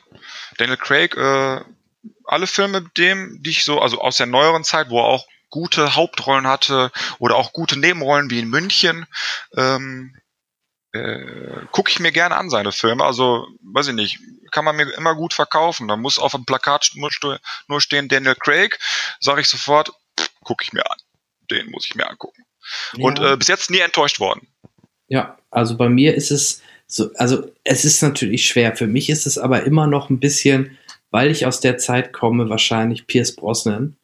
Ja. Ähm, auch wenn die Filme leider doch schlechter wurden und sehr kitschig oder über, übertrieben und over the top, das mag sein. Aber für mich ist er ja, immer noch so. Bei einem Betrag war schon sehr. Hm. Ja, aber für, er ist für mich halt so von der Optik her der Vorzeigebond. Ein schö schöner Mann. Also wenn ich hier die Bilder nebeneinander halte, mit, so von der Optik her schon einer der schönsten der, der Kollegen da. Dieser typische steifärschige ja. Brite, so wie er auch in einem Teil genannt worden ist, passt ja, einfach. Genau. Er kann perfekt diese Anzüge tragen und ja, das passt einfach. Und deswegen ist er für mich immer noch so, hat er noch eine Sonderstellung unter den Bonds. Aber ja, ich gebe dir natürlich recht. Auch die neuen äh, sind sehr, sehr gut und natürlich ist auch Sean Connery oder Roger Moore gut. Und selbst ich mochte sogar Timothy Dalton ganz gerne. So blöd es klingt. Ja, da, da müsste ich mir die Filme nochmal angucken. Ich, ich meine, ich hätte die auch schon mal gesehen. Sind ja, glaube ich, nur zwei, ne? Oder drei? Nee, zwei. Timothy Dalton hat nur zwei gemacht. 87 ja, das und 89. Waren nur zwei. Ähm, ich meinte, die hätte ich aber auch gesehen, aber das ist jetzt schon so lange her, da kann ich mich nicht mehr dran erinnern. Ich hatte sowieso in nächster Zeit mal vor, mir einfach mal alle Filme wieder reinzutun, nur muss ich mir die natürlich auch alle mal besorgen. Das wird ein bisschen schwer. Ich habe auch schon mal überlegt, mir die Box zu kaufen. Ähm, ja, mhm. aber ich glaube, die kostet auch mal eben noch so 90 Euro. Wenn du so mal für ein Schnäppchen bei Amazon kriegst, vielleicht für 60 mit allen. Im Moment sind es ja nur 24 Filme. Mhm. Aber äh, ja, würde ich mir, glaube ich, auch nochmal antun wollen. Das kann sein, ähm, wobei natürlich äh, vom Preis her, ähm, wenn du denkst, das sind dann jetzt wahrscheinlich aktuell in dieser Box 24. Genau, ja. ja. 24 Filme. Dann ist das schon äh, richtig gut. Ja. Vom Preis-Leistungs-Verhältnis. Ich hatte es auch schon mal in der Hand, aber ähm, das nötige Kleingeld fehlte dann. Dann habe ich mir doch lieber erstmal nur die äh, äh, Daniel Craig-Reihe gekauft. Die gibt es nämlich auch. Ach, guck. Ja. Äh, Was ist denn, äh, wenn wir jetzt mal ähm, zum Casino Royale kommen? Das ist für mich auch lustigerweise parallel zu wie bei Pierce Brosnan ähm, für mich der stärkste Film mit ihm. Ja. Ähm, Casino Royale. Ja, also für mich auch, obwohl ich auch dann sagen muss, Skyfall hat das nochmal irgendwie alles gerettet, weil es sagen viele so, ein Quantum Trost war mit so der schwächste von ihm. Also war, war halt ein schwacher Bond-Film, muss ich auch leider zugeben. Ähm, Skyfall hat das alles wieder gerettet und ähm, wenn man mich jetzt so fragen würde, würde ich glaube ich das Setting von Skyfalls bevorzugen als von Casino Royale, obwohl das von Casino Royale natürlich der Top-Film war und äh, auch gezeigt hat, wie gut Daniel Craig diesen neuen James Bond verkörpert. Ähm, und zwar einfach mal einen neuen James Bond auspackt. Denn was mir ja bei den alten James Bond-Filmen immer so ein bisschen, bisschen gestört hat, war, dass die das alles zu trocken immer aufgenommen haben. Es war, ähm, okay, nach der Buchreihe halt auch. James Bond ist ein relativ trockener Charakter eigentlich. Ähm, so war das immer so. Es gab immer zwei zwei, äh, ja, okay, zwei, zwei, ich würde jetzt sagen, zwei Bond-Girls. Eins, das hat er sich am Anfang klar gemacht, weil die irgendwelche Informationen hatte. Dann wurde die getötet. Dann hat er sich gedacht, ah, verdammt. Dann bringe ich jetzt halt die um, die das gemacht haben. Oh, nebenbei lerne ich noch eine neue kennen und ha, alles ist super. Und das hat Casino Royale so mal gezeigt, dass das auch mal komplett anders sein muss, dass dieser James Bond auch mal ein Typ sein kann, dem das halt dann nicht so scheißegal ist. Ne? Ich rede jetzt halt von der, von der, ähm, äh, von der, äh, wie heißt der nochmal, äh, Eva Green, die die äh, Vespa gespielt hat. Hm, wie zerstört dieser oder wie zerstört er das, äh, wie, wie, wie er das spielt, wie zerstört er sein kann, dass jetzt, ne, weil er war ja wirklich verliebt in sie. Und äh, das war, das hat mich, das hat, das hat kein James Bond vorher in den Filmen hat das nie gezeigt. Das, das waren immer nur so so Affären. Ich, äh, immer am besten noch irgendwie, man hat gerade irgendwas, äh, man hat gerade die Welt gerettet, darum geht's ja meistens. Man hat gerade die Welt gerettet, dann sitzt man irgendwo am Strand, knutscht noch rum und sieht im Hintergrund, wie irgendwo irgendwie ein U-Boot untergeht oder irgendwie so eine Ölplattform in, in die Luft fliegt und alles ist Friede, Freude, Eierkuchen. Und das war jetzt mal ein James Bond-Film, wo es nicht so war. Ja, das war, kom das hat komplett äh, neu. Es gab ja auch mal, da werden jetzt die Hardcore-Bond-Fans es wissen, es gab, meine ich, auch einen Bond-Film, wo er sogar heiratet, ne? Wo es eine Mrs. Bond gab, aber das war auch einer der wenigen Ausnahmen. Ich glaube, das war sogar einer von Timothy Davon- Dalton, aber oder von Lazenby, ich bin mir nicht sicher. Ja, da, davon hörte ich auch, aber ähm, das, äh, das weiß ich nicht. Ja, du. Das kann natürlich sein. Aber das wäre dann auch wieder so ein, so ein, so ein typischer James Bond mit Happy End. Ja, richtig, genau. Ja. Und das hatte Casino Nee, Royale nee. nicht. Und ich muss auch dazu sagen, alle anderen äh, äh, Filme mit Daniel Craig, die hatten auch kein richtiges Happy End, weil es immer noch so darum ging, ähm, dass er immer noch auf der Suche danach war, hinter, äh, die Hintermänner zu finden, die schuld daran sind, dass sie ihn verarscht hat, äh, damit er gerettet wird. Mhm. Darum ging es ja eigentlich auch quasi. Ne? Sie hat ja sich geopfert, damit ihm nichts passiert. Ja, richtig, ganz genau. Und Ja. ich fand auch, auch äh, die Green halt, Eva Green, ne? Eva Green? Ja, Eva Green. Genau, Eva Green. Fand ich halt auch richtig, richtig gut in dem Film. Ja. Ich habe auch gesagt, so von wegen so, ah, für eine James Bond-Darstellerin, also für das Bond-Girl, hm, schon speziell. Also Eva Green ist schon, ist schon speziell, obwohl sieht natürlich super aus, aber jetzt, ja, krasse Augen, äh, beides. ähm, aber ähm, muss ich, ist es wirklich so? Nicht das typische Bond-Girl. Ja, Oder ne? wie würdest du das sehen? Ich glaube, das kann man schon so unterstreichen. absolut. Ähm, ich weiß nicht, in dem Teil davor war es da nicht sogar, ähm, das war ja die, Also stirb an einem anderen Tag, meinst du jetzt? Das war ja, Ja. mit ähm, Halle Berry. Halle Berry, genau.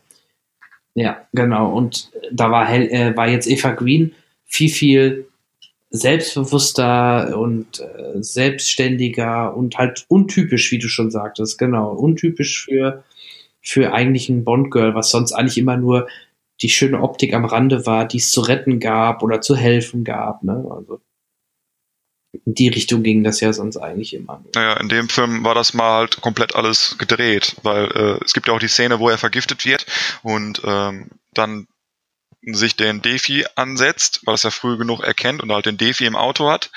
Äh, aber die Kabel sind nicht eingesteckt in den Defi und er startet den und äh, fragt sich, warum das Ding nicht startet.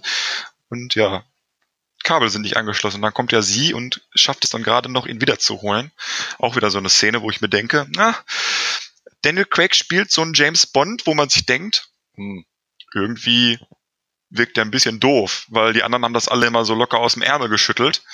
Und der James Bond, äh, hat man halt auch direkt von Anfang an gesehen, der hat ziemlich viel Blödsinn gebaut. Ähm, hat es dann aber immer noch irgendwie geschafft, das trotzdem noch so zu drehen, dass alles gut wurde. Und das war auch so ein Ding, das mich, das mir den neuen James Bond sehr sympathisch gemacht hat und dafür fand ich halt Daniel Craig war so die perfekte Rolle dafür, weil er auch halt ein sehr guter Schauspieler ist. Ja, er war halt, also auch da, das war für mich natürlich auch krasser Unterschied, weil für mich war es halt nicht mehr der geleckte Brite. Genau. Das war mehr so der, der dreckige Typ, ne? Der, der, die Kampfsau, dem scheißegal war, ob ein Martini geschüttelt ist oder gerührt. Ja, beste Szene, ich habe mich kaputt gelacht. Ja, ja. ja da, auch da wahrscheinlich äh, hat das für viel Polarisation bei den etwas, ich nenne es mal, bei den, bei den Hardcore-Fans halt äh, ja, gesorgt, gehe ich von aus. Ja, und was natürlich auch viele Fans halt immer noch anfangen, also ich sag diese Hardcore-Fans, die diese alten James Bond-Filme äh, lieben und halt auch damit groß geworden sind und die ja auch alle bis Pierce Brosnan ja, immer gut gleich abgelaufen sind, sprich hier der geleckte Brite, da passte Daniel Craig halt jetzt gar nicht zu. Und ich weiß auch noch, dass am Anfang sehr viel darüber diskutiert wurde, dass das nicht sein kann, weil ich glaube, er ist ja auch der erste blonde James Bond gewesen. Äh, ja, ja, weil äh, ähm, ähm, Sean Connery war damals zwar auch ein bisschen heller, war aber auch brünett eher. Mittlerweile weiß man das ja nicht mehr, weil ich glaube, der ist ja schon seit gefühlt 40 Jahren äh, grau auf dem Kopf oder mittlerweile hat er auch nicht mehr so viele Haare. Ist ja auch schon über 80 jetzt, glaube Ja. ich. Er müsste jetzt auch über 80 sein, der Mann. Ähm, und Daniel Craig war so der erste Blondschopf. Und da gab es am Anfang Diskussionen und bla bla bla. Und der ist blond und der ist viel zu klein und der passt gar nicht in so einen gestriegelten Anzug. Und da denke ich mir immer noch so, pff, das stimmt doch gar nicht. Guckt euch doch mal die Filme an. Ich muss sagen, das hatten wir auch schon im Vorgespräch gehabt, äh, für mich der bestangezogenste James Bond. Gerade so, nicht weil es auf die Marken ankommt, die werden natürlich auch in den Filmen halt so ein bisschen dargestellt, aber ähm, er sieht halt in allem, was er trägt, super aus und es ist halt alles immer sehr schick und oder halt auch leicht leger, wenn er nicht gerade irgendwo in Afrika oder wo das war, äh, undercover da so einen Typen versucht festzunehmen in einem Hawaii-Hemd. Aber selbst das steht ihm. Und ähm, ich muss mal so eine Lanze brechen und sagen, das, was die anderen James Bond verkörpert haben, das stimmt nicht ganz. Weil, was ist denn James Bond? James Bond ist ein Agent, aber was für ein Agent? Also 007 oder die Leute mit 00 äh, Code sind ja Elite-Agenten, kann man ja schon dazu sagen. Also das sind ja Typen, die müssen ja alles können. Und da sage ich so, dass Daniel Craig so mit da am besten reinpasst, weil er halt unglaublich gut gebaut ist, also super trainiert ist und ähm, halt auch diese Kraft ausstrahlt, die die anderen James Bond nicht so haben. Okay, Pierce Brosnan, groß, äh, ja auch relativ gut gebaut, aber dem habe ich die Kampfszenen nie abgenommen. Daniel Craig nehme ich die alle ab. Und äh, der hat ja auch zu Genüge, wo es mal auf die Schnauze gab. Ja, wie gesagt, das geht so in diese Richtung Kampfsau, ne? Ja, genau. Würde ich unterschreiben, der Daniel Craig ist halt mehr so dieser, der auch mal sich vor keinem ähm, Faustkampf zu, zu fein ist. Da Pierce Brosnan hätte das mit Eleganz oder mit irgendwelchen anderen Tricks ähm, umgangen oder Genau. was anderes gemacht, ja. Und ähm, das ist schön, dass wir uns da wenigstens einig sind. Also du findest auch, oder fandest du jetzt Skyfall stärker als Casino Royale oder? Hm, Ich, ähm, Casino Royale äh, ist das große Opening der, der Serie, der Reihe mit Daniel Craig. Und Skyfall fand ich somit hatte, hatte das schönste, äh, schönste, schönere Setting. Ähm, Gerade wo es aufs Ende zuging und sie halt nach Skyfall fahren und man dann endlich mal bewusst wird, was Skyfall ist und was das bedeutet. Ähm, sprich die alte Residenz von seiner Familie und eigentlich gehört ihm das Haus ja auch noch. Schön mitten in Schottland, mitten in den Highlands, wenn sie da mit den ersten Martin da in die Highlands reinfahren. Super geiles Bild und ähm, ja, nicht der stärkere Film, aber ich finde so schönere, schönere Atmosphäre. Düster auf jeden Fall und ähm, aber kommt an Casino Royale nicht dran. Also Casino Royale ist der beste aus der Reihe. Selbst Spectre hat man auch gesehen, dass das eigentlich zwei Teile sein sollen. Ähm, wurde mir war gut gemacht, guter Film, wirklich guter Film, auch ein guter Bond. Aber ja, Casino Royale kommt ja auch nicht dran. Ja, da sind wir uns, denke ich, Auch wenn sie sich dann den Herrn Walz mit reingeholt haben, der auch wieder einen sehr guten Bösewicht spielt. Ja, aber zu wenig, zu wenig. Da hätte man viel mehr rausholen Genau, zu wenig. Genau, Aspekt zu wenig. Äh, Casino Royale hat halt auch gepunktet durch den Hype dann ums Pokerspielen. Also gefühlt hat der Film auch nochmal das Pokern im, im Bewusstsein der Leute nochmal deutlich verstärkt. Und danach gab es überall Pokerspieler und äh, sowohl im Freundeskreis habe ich es gemerkt, dass plötzlich alle wieder am Pokern waren, als auch Pokersendungen im Fernsehen und so haben sicherlich auch durch Casino Royale profitiert. Ja, definitiv. Äh, weil, wenn man den Film guckt und vorher noch keine Ahnung von Texas Hold'em hatte, musst du den Film sehen, danach weißt du alle Regeln. Ja, ganz Die werden nämlich, die, der Typ, der äh, die Karten rausgibt, wie heißt der Typ nochmal? Ähm, Äh, ja, egal. Der Typ, der die Karten mit rausgibt, äh, der erklärt das ja alles schön, was gemacht werden muss und so. Und äh, danach kann man Text Hold'em spielen. Genau, so ist es. Und, genau. Also der Hype war auch spürbar. Auch ich habe nach diesem Film erst angefangen mit äh, Pokern. Äh, ja, natürlich ja, nur genau. fanweise. Noch, nie, noch niemals richtig um Geld und ich finde das auch ganz gut so. Dann zwei Jahre später kam direkt ein Quantum Trost. Ähm, das war für mich wirklich nur leider so ein Anhängsel, im Grunde so sein Rachefeldzug von genau. Bond. Ja. Ähm, inszeniert von Martin, nee, von Mark Forster. Genau. Sprich, Martin Campbell hat nicht weitergemacht, sondern nee. hat das Zepter übergeben. Der durfte dann in Anführungsstrichen aber auch nur diesen einen machen, bevor es dann mit Skyfall zu Sam Mendes ging, wo aber auch wieder vier Jahre dann erst dazwischen waren. Ja. Also da hat man sich dann doch noch mal ein bisschen mehr Gedanken gemacht, wie es denn weitergehen sollte. Und ein Quantum Trost äh, gehört da für mich leider in der Reihe dann halt auch zu den zu dem Schwächsten, was der Herr ähm, Craig mitgemacht hat in Sachen Bond. Ja, muss ich auch leider, ja, muss ich zugeben. Aber wie gesagt, ich mag die Filme alle, aber Quantum Trost ist dann auch einer, den guckt man dann mal und freut sich dann schon auf Skyfall. Also, ähm, äh, mhm. es passt halt zu seinem Rachefeldzug, okay, aber naja. Ja, schwer zu sagen. Also man muss es halt mögen. Ich mag es halt und ähm, aber wie gesagt, es ist halt ein, es ist halt der schlechteste dann von, von der Reihe bis jetzt. So ist es, ganz genau. Gut, also ich denke, da brauchen wir auch auf den Film gar nicht so ins äh, Detail gehen. Nee. Ähm, einziges Bond-Girl war sehr nett, das war Olga Kurinlenko ja. oder so. Die war auch, glaube ich, war die nicht sogar davor bei Hitman auch schon so eine Art Bond-Girl? Ich meine, ich meine, wenn ich mich jetzt nicht ganz täusche. Und ähm, ja, dann, wie gesagt, ging es weiter und zwar vier Jahre später, wir sind jetzt im Jahre 2012. Genau. Nämlich mit dem guten Skyfall. Richtig. Großartiger Film. Ja, habe ich rausgehört bei dir. Ne? Also ich weiß auch da, dass das äh, schon ein bisschen manchmal geteilte Meinungen geht. Gerade die Inszenierung von Herrn Mendes. Ja finde ich manchmal ein bisschen träge, wenn ich das so sagen darf. Also manchmal hätte es dem ganz, äh, das Ganze ein bisschen mehr Tempo äh, geben können. Ähm, ansonsten vielleicht sollte man noch mal kurz erwähnen, was auch schon seit Casino Royale und auch schon ähm, davor da war, nämlich die M-Darstellerin Judy Dench. Mhm.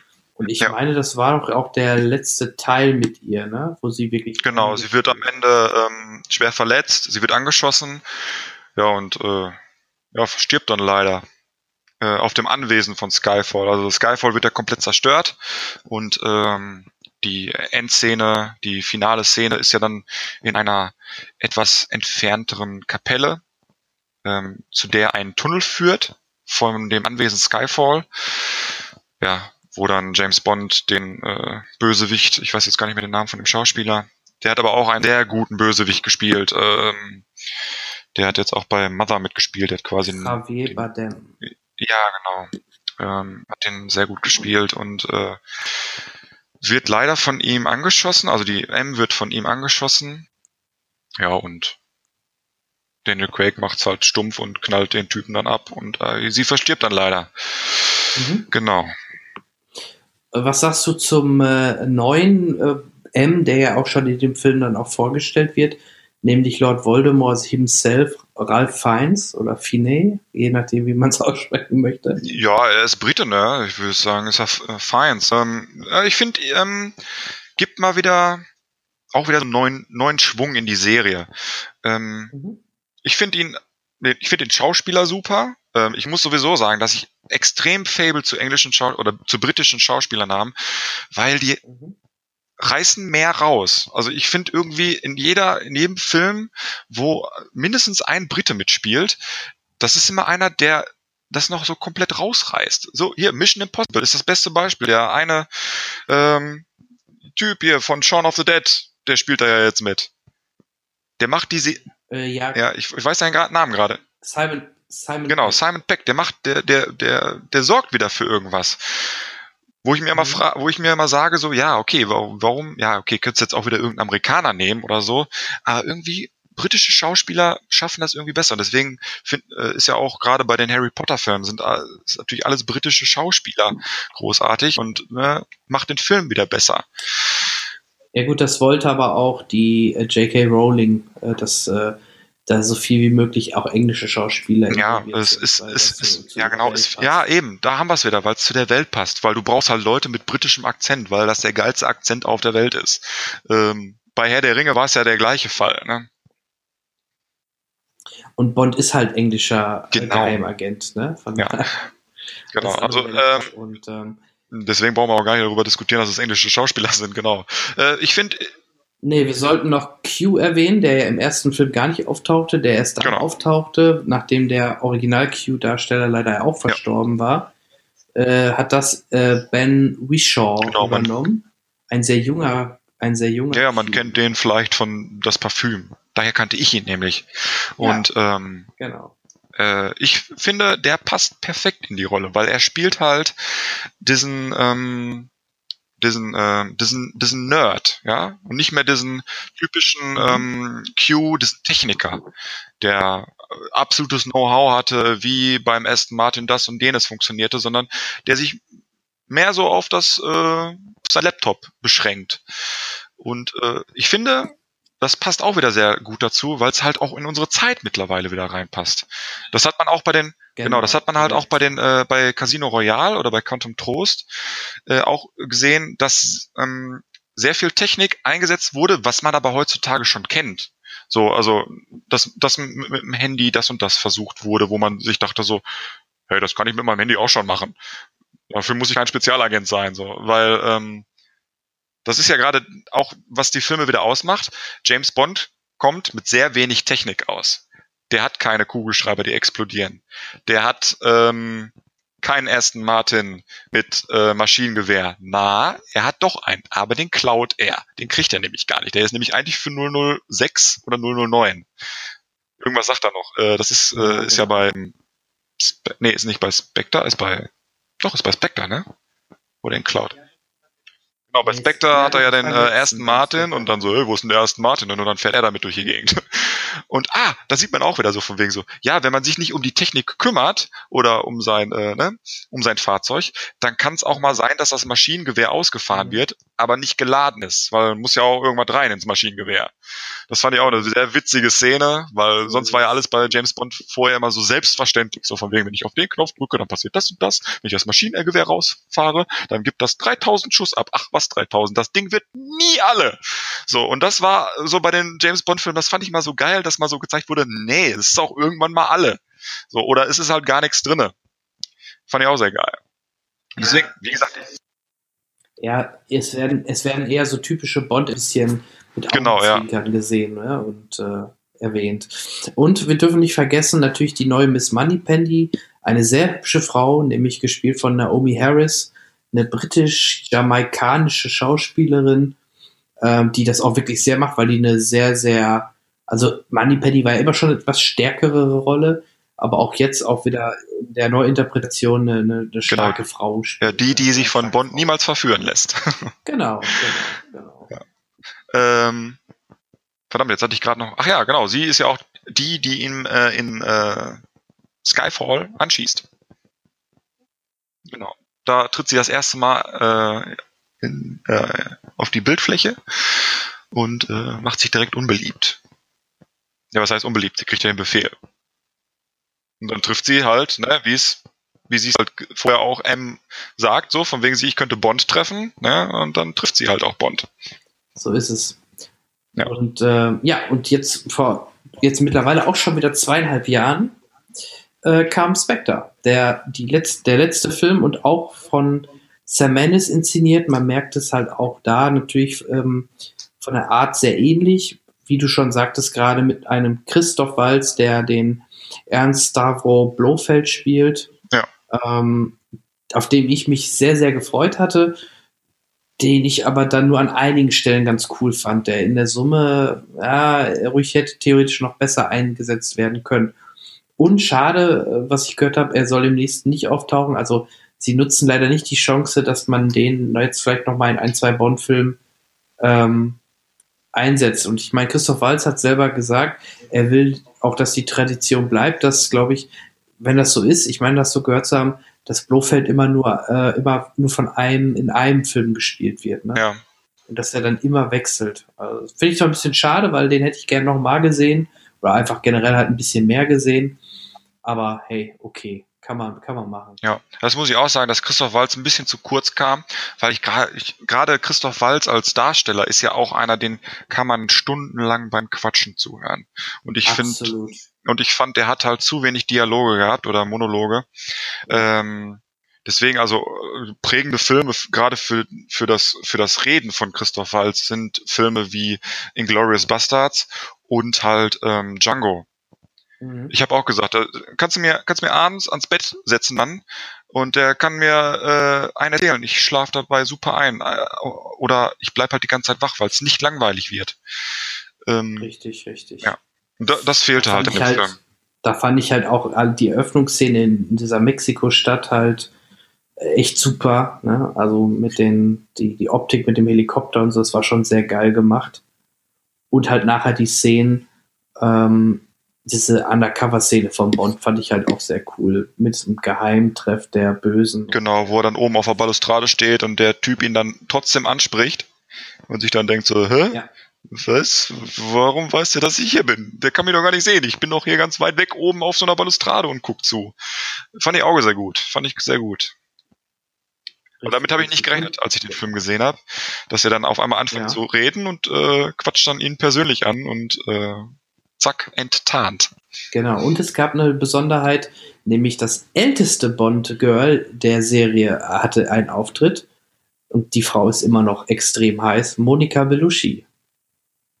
Ja, stimmt. Und äh, ihr passiert auch nichts. Richtig. also fand ich sehr, sehr geil. Also ich, also ich mag die Frau. Ich mochte sie schon. Mag die auch sehr gerne, ja. in äh, Matrix 2 oder wo auch immer.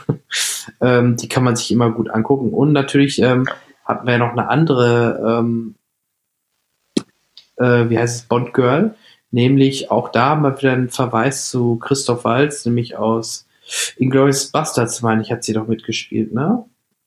Nämlich Lea Seydoux, die Ja. Gerade mal. Hat sie bei Glorious Bastards mitgespielt? Hat sie nicht bei einem, hat sie da nicht. Ne, vielleicht äh, korrigiere ich. Äh, doch, Inglourious Bastards, genau, 2009. Die Kinobesitzerin, wollte ich doch sagen. Ich, äh, wer sie ist, die auch von Christoph Waltz fast geschnappt wäre und dann weggelaufen ist am Anfang. Kannst du dich daran erinnern? Na, nee, da vertust du dich. Ja, aber da, da muss ich gerade mal jeden Fall Das ist auch eine. Jetzt gucke ich mal eben. Ja, dann, Das muss sie sein. Sie spielt. nee, da, ich weiß, wie du meinst. Das ist auch eine Französin. Charlotta Lapadit spielt sie da. Nee, warte. Ich weiß, wen du meinst, aber das ist sie nicht. So. Also, sie soll die äh, Kinobesitzerin spielen, ne? Ich google einfach mal. Ich weiß, es ist für euch jetzt gerade langweilig, aber das will ich jetzt gerade Ja, wissen. ja. Also die, ja, äh, Ähm. ja, sie spielt, also hier steht's auch. Lea Seydoux spielt Charlotte Lapadie. Also du meinst auch die, mit der der Dings dahinter was anfangen will, ne? Mit hier, ähm, ähm, der, der hier der Scharfschütze, der den Scharfschütze spielt, der Deutsche. Brühl meinst du? Äh, Daniel Brühl will ja dann irgend, hat ja hat dann Bock auf sie und ähm, sie aber nicht auf ihn.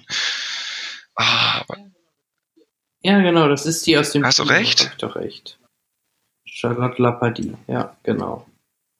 Das war sie. Ha, wusste Aber ich dann hat sie sich. Ach, ich meine, das wären doch irgendwie andere. Ja, okay. Ja, gut. Auf, ja, so nee, ma- ja, mache ich, mach ich später. Auf jeden Fall auch, äh, ja, ich kannte, wusste, dass das Charlot Sedou war. Ach, nicht Charlot, sondern Lea, wie heißt sie nochmal? Sedou, äh, Lea Sedou? Nee. Äh, ja, doch, Ja, Lea Seydoux oder so. Lea Fran Seydoux oder Français, ja, ist Sedou, glaube ich. Oh ja, gut, auch eine sehr gute Bond-Darstellerin, äh, also Bond-Girl. Ich, ich glaube, seit Daniel Craig ist auch dieser, dieser Begriff Bond-Girl ist endlich mal weg. Weil da sind ja keine Girls, das sind ja Frauen. Ja, ja, genau, es ist eher negativ behaftet. Das waren dann immer nur seine, seine, äh, seine Gespielinnen, die ziemlich oft mit ihm in der Kiste waren. Und bei den äh, Daniel Craig James Bond Filmen war das ja Gott sei Dank nicht mehr so oft. Ja. Äh, ich weiß noch zum Beispiel, wo, wir, wo du gerade sagst, äh, ähm, Pierce Brosnan, ähm, die ähm, äh, stirbt an einem anderen Tag. Die ähm, Schlafzimmerszene mit ihm und Halle Berry, das ist auch so ein Ding. Da denke ich mir immer so, oh, jetzt skippen.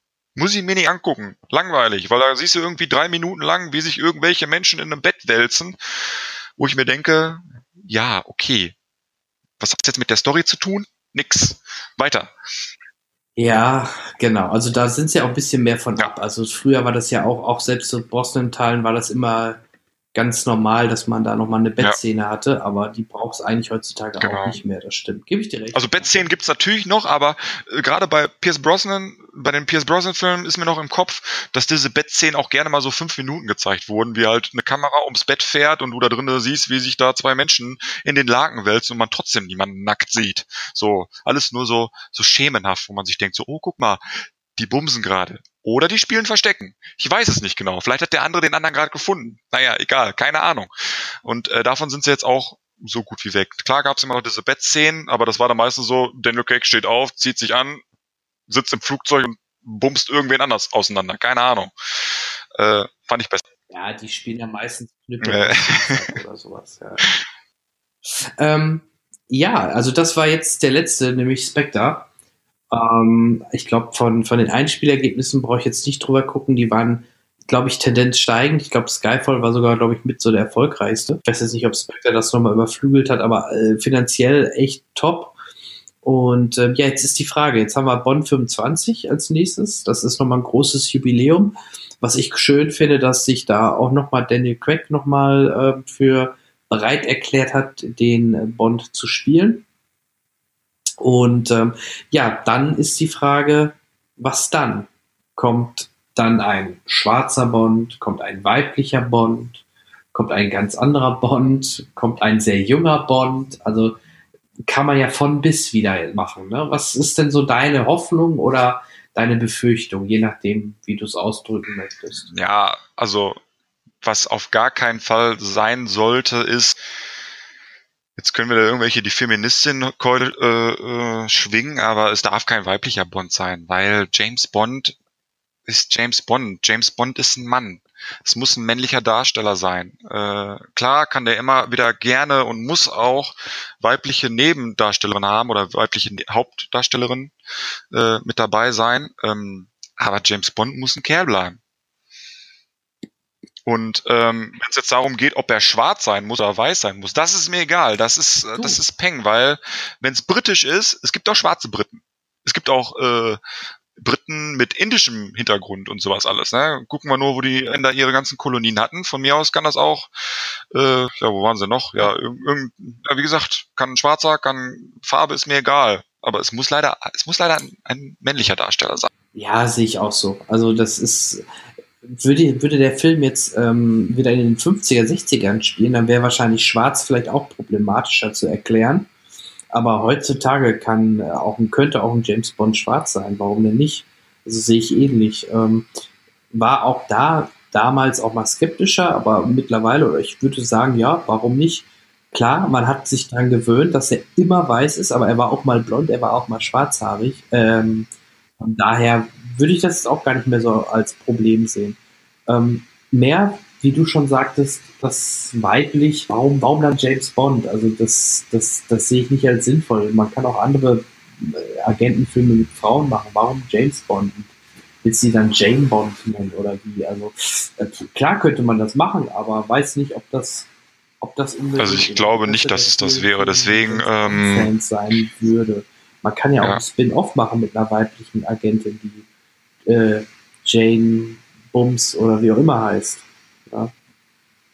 Das sehe ich auch so. Da muss man nicht für äh, James Bond oder die Marke James Bond nehmen, um dann weiter. Ja, ich habe gerade einen kleinen Aussetzer gehabt hier. Ich habe dich gerade nicht mehr gehört. Also den meisten Teil habe ich ja. nicht bekommen. Ja. Also. Ja.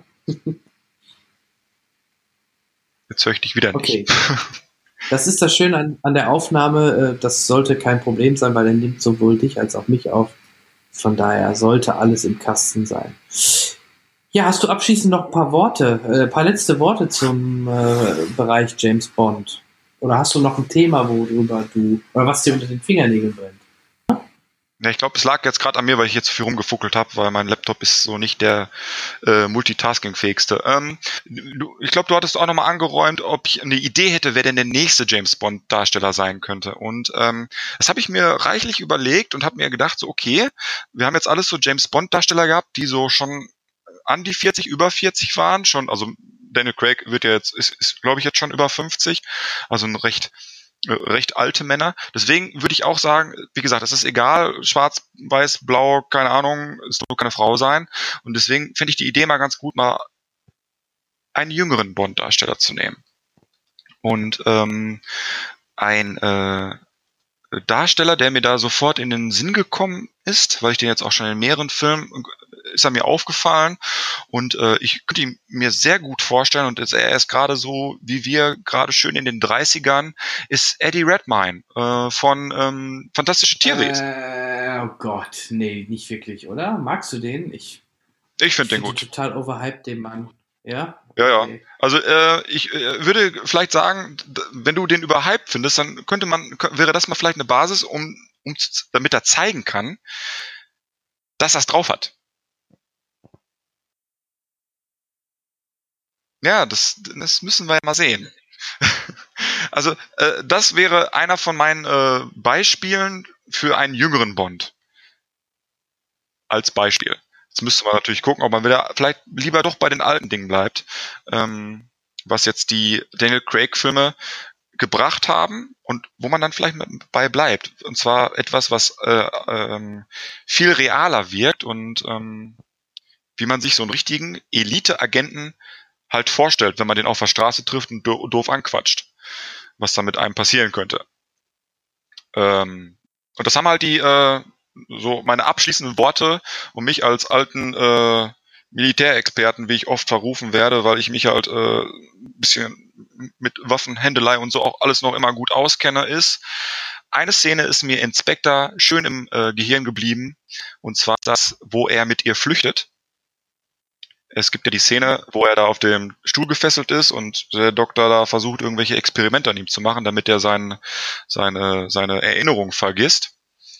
Dann äh, fliehen sie ja und dann gibt es diese eine besondere Szene, wo ich mir denke, ja, so funktioniert das, nicht anders. Und zwar trifft er auf der Flucht auf ich glaube, es sind nur drei, drei Wachleute. Der erste Wachmann, der ihm entgegenkommt, der steht ein paar, der steht zwei, drei Meter von ihm entfernt. Den erschießt er mit seinem Gewehr, er hat sich halt ein Gewehr geschnappt von einem anderen Wachmann, den erschießt er locker aus der Hüfte, sage ich, mh, das funktioniert. Der nächste Wachmann, der steht ein paar Meter weiter weg. Da muss er schon, da muss er schon zielen. Schießt, trifft, denke ich, jo, geht. Der nächste Wachmann, auf den er trifft, der steht eine ganze Ecke weit weg, eine ganze Ecke weit weg. Was macht er? Er klappt die Schulterstütze von dem, ich glaube, es ist so ein AK-47 Verschnitt, äh, Sturmgewehr, er muss erstmal die Schulterstütze ausklappen und zielt dann. 21, 22, schießt, trifft, der Typ fällt um. Wo ich mir sage, ja, genau so. Pierce Brosnan James Bond, der hätte die alle locker aus der Hüfte erschossen. Sean Connery auch, Roger, Roger Moore auch. Und äh, da denke ich mir mal so, da fehlt mir, da fehlt mir so die Echtheit. So, ne, man muss auch dem Zuschauer zeigen, n -n, so geht das nicht. Weil man muss in manchen Situationen muss man schon zielen. Und das fällt mir bei vielen Filmen auf, wo ich mir dann immer denke, so, okay, bei dem Film sieht man ganz genau, die hatten irgendwie keinen Militärexperten oder so mit am Set, der erzählen konnte so, so und so funktioniert das nicht, weil das muss so und so sein, weil sonst trifft er den nicht. Oder du musst das und das so einsetzen, sonst funktioniert es nicht. Und das ist mir bei den Daniel Craig-Filmen auch wieder sehr aufgefallen, gerade bei der dass sie wieder zurück sind auf die alte James Bond Waffe, die Walter PPK. Die Walter PPK hat nur, ich meine, acht Schuss und das äh, fällt in irgendeinem Film auch auf. Er hat nur die Pistole dabei, kein Ersatzmagazin. Er kommt ins Feuergefecht mit einem Gegner, schießt achtmal, Knarre ist leer. Ja, was machst du jetzt? Nix machst du jetzt. Ja, was muss er machen? Er muss erstmal in Nahkampf gehen und haut dem Typen erstmal ordentlich auf die Schnauze. So. Und das ist das auch, das ist auch so ein Punkt, weil dann auch wieder viele sagen, okay, die James Bond-Filme haben viel zu viel mit der Bourne-Reihe gemeinsam.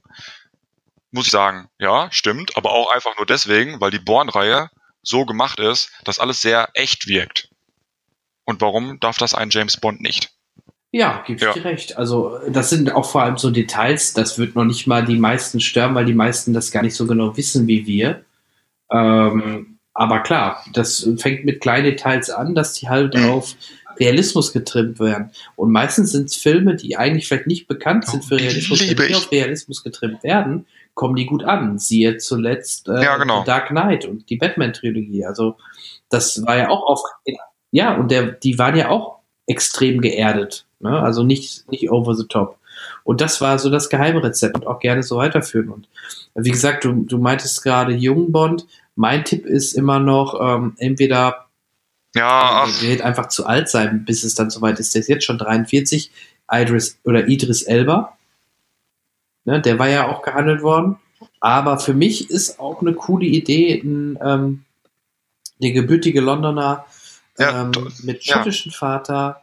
Also Tom, Tom Hiddleston Hiddleston. wäre meine zweite Wahl gewesen. Da kann man schon mal sehen, dass wir uns fast äh, einig sind, was die Dinger so angehen. Ähm, ja, den fände ich auch ganz geil. Das passt auch. Ähm, ich mochte ihn auch sehr in den ähm, äh, in den in den Thor-Filmen, obwohl ich man weiß es von mir, dass ich das, mit diesen ganzen Comic-Verfilmungen nichts mehr anfangen kann. Aber wo er mir auch sehr gut gefallen hat, war, äh, ich meine, der Film hieß in Deutsch Gefährten und in äh, Englischen heißt er, also der Originaltitel ist War Horse was ein super Film ist, kann ich auch nur empfehlen für jeden, jeden der so ein bisschen äh, an Kriegsfilmen interessiert ist, weil es spielt mal nicht im Zweiten Weltkrieg, sondern es spielt im Ersten Weltkrieg mit, ähm, okay, die Story ist halt sehr schwer gelastet auf das Pferd, aber da sieht man mal, dass das Pferd so den kompletten Ersten Weltkrieg mal mitmacht. Und da spielt er am Anfang auch einen äh, englischen Offizier. Und äh, ja, die Rolle spielt er auch sehr gut neben Benedict, äh, Benedict Cumberbatch. Benedict Cumberbatch habe ich auch überlegt, vielleicht noch James Bond, aber nee, der muss, der muss Sherlock bleiben. Der passt da nicht mehr rein. Genau. Ja, ja. Ich fand's schon kacke, dass er hier Doctor Strange gespielt hat. Der soll lieber sinnvolle Filme drehen und nicht so ein Scheiß. Ich wollte gerade sagen, Mein der Gott. macht schon zu viele andere Hauptikonen. Hier, mein, mein anderer Lieblingsschauspieler auch. Der spielt auch bei jetzt diesem komischen Black Panther mit. Okay, vorher hat er auch schon mitgespielt. Ah, geht mir das auf den Sack. Jetzt habe ich gerade, ja, Martin Freeman, es ist mir gerade vor lauter Aggression sein Name verfallen. Ja, Martin Freeman, meine beiden Lieblingsschauspieler nebenbei auch so. Äh, Auch alleine wegen der Sherlock-Reihe. Äh, aber Martin Freeman fand ich auch als Hobbit sehr geil. Auch wenn die Filme nicht gut sind. Aber der hat den äh, Bilbo Bottin sehr gut gespielt. So. Oh, vielleicht Martin Freeman als James Bond. Nein, der passt da gar nicht rein. Ich glaube ich, ja. Ja, ein bisschen zu klein. Mhm. Okay, ja, machen wir Deckel drauf oder hast du noch was?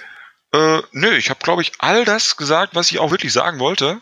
Gerade so die Szene, äh, gerade das noch das mit den, ähm, mit den, ähm, mit der Echtheit, was das Schießen und so angeht in dem Film. ja, nö. Ja, ja, ja. Ich würde sagen, wir machen das so. Ähm, wenn der nächste Bond rauskommt, das wird ja wahrscheinlich dann im nächsten Jahr sein, dann äh, setzen wir uns nochmal zusammen und sprechen dann ein bisschen intensiver Nur über den nur über den Ja, okay, neuesten das- das Bond. wär geil. Genau, dann haben wir dich als Bond-Experten quasi gebucht hier bei mir im Cinecast. Das klingt gut. Wenn ich bis dahin noch lebe und nichts gekommen ist, Das, das Ja. schaffen wir, das schaffen wir. ich wollte auch schon sagen, Gut. sollte, sollten wir hinkriegen. Wunderbar, dann bedanke ich mich für deine Zeit und deine Ja, Expertise sehr gerne. Und ähm, wir sehen uns, denke ich, dann in Kürze eh im Kino wieder und ähm, ja, alles weitere, dann würde ich sagen, gebe ich ab an mich selbst wahrscheinlich äh, zum, zu den Sendeanstalten, ne? Ja, äh, ins, äh, ins Funkhaus. Oder ins Funkhaus. Alles Genau. klar, macht's gut. Bis dann. Und tschüss.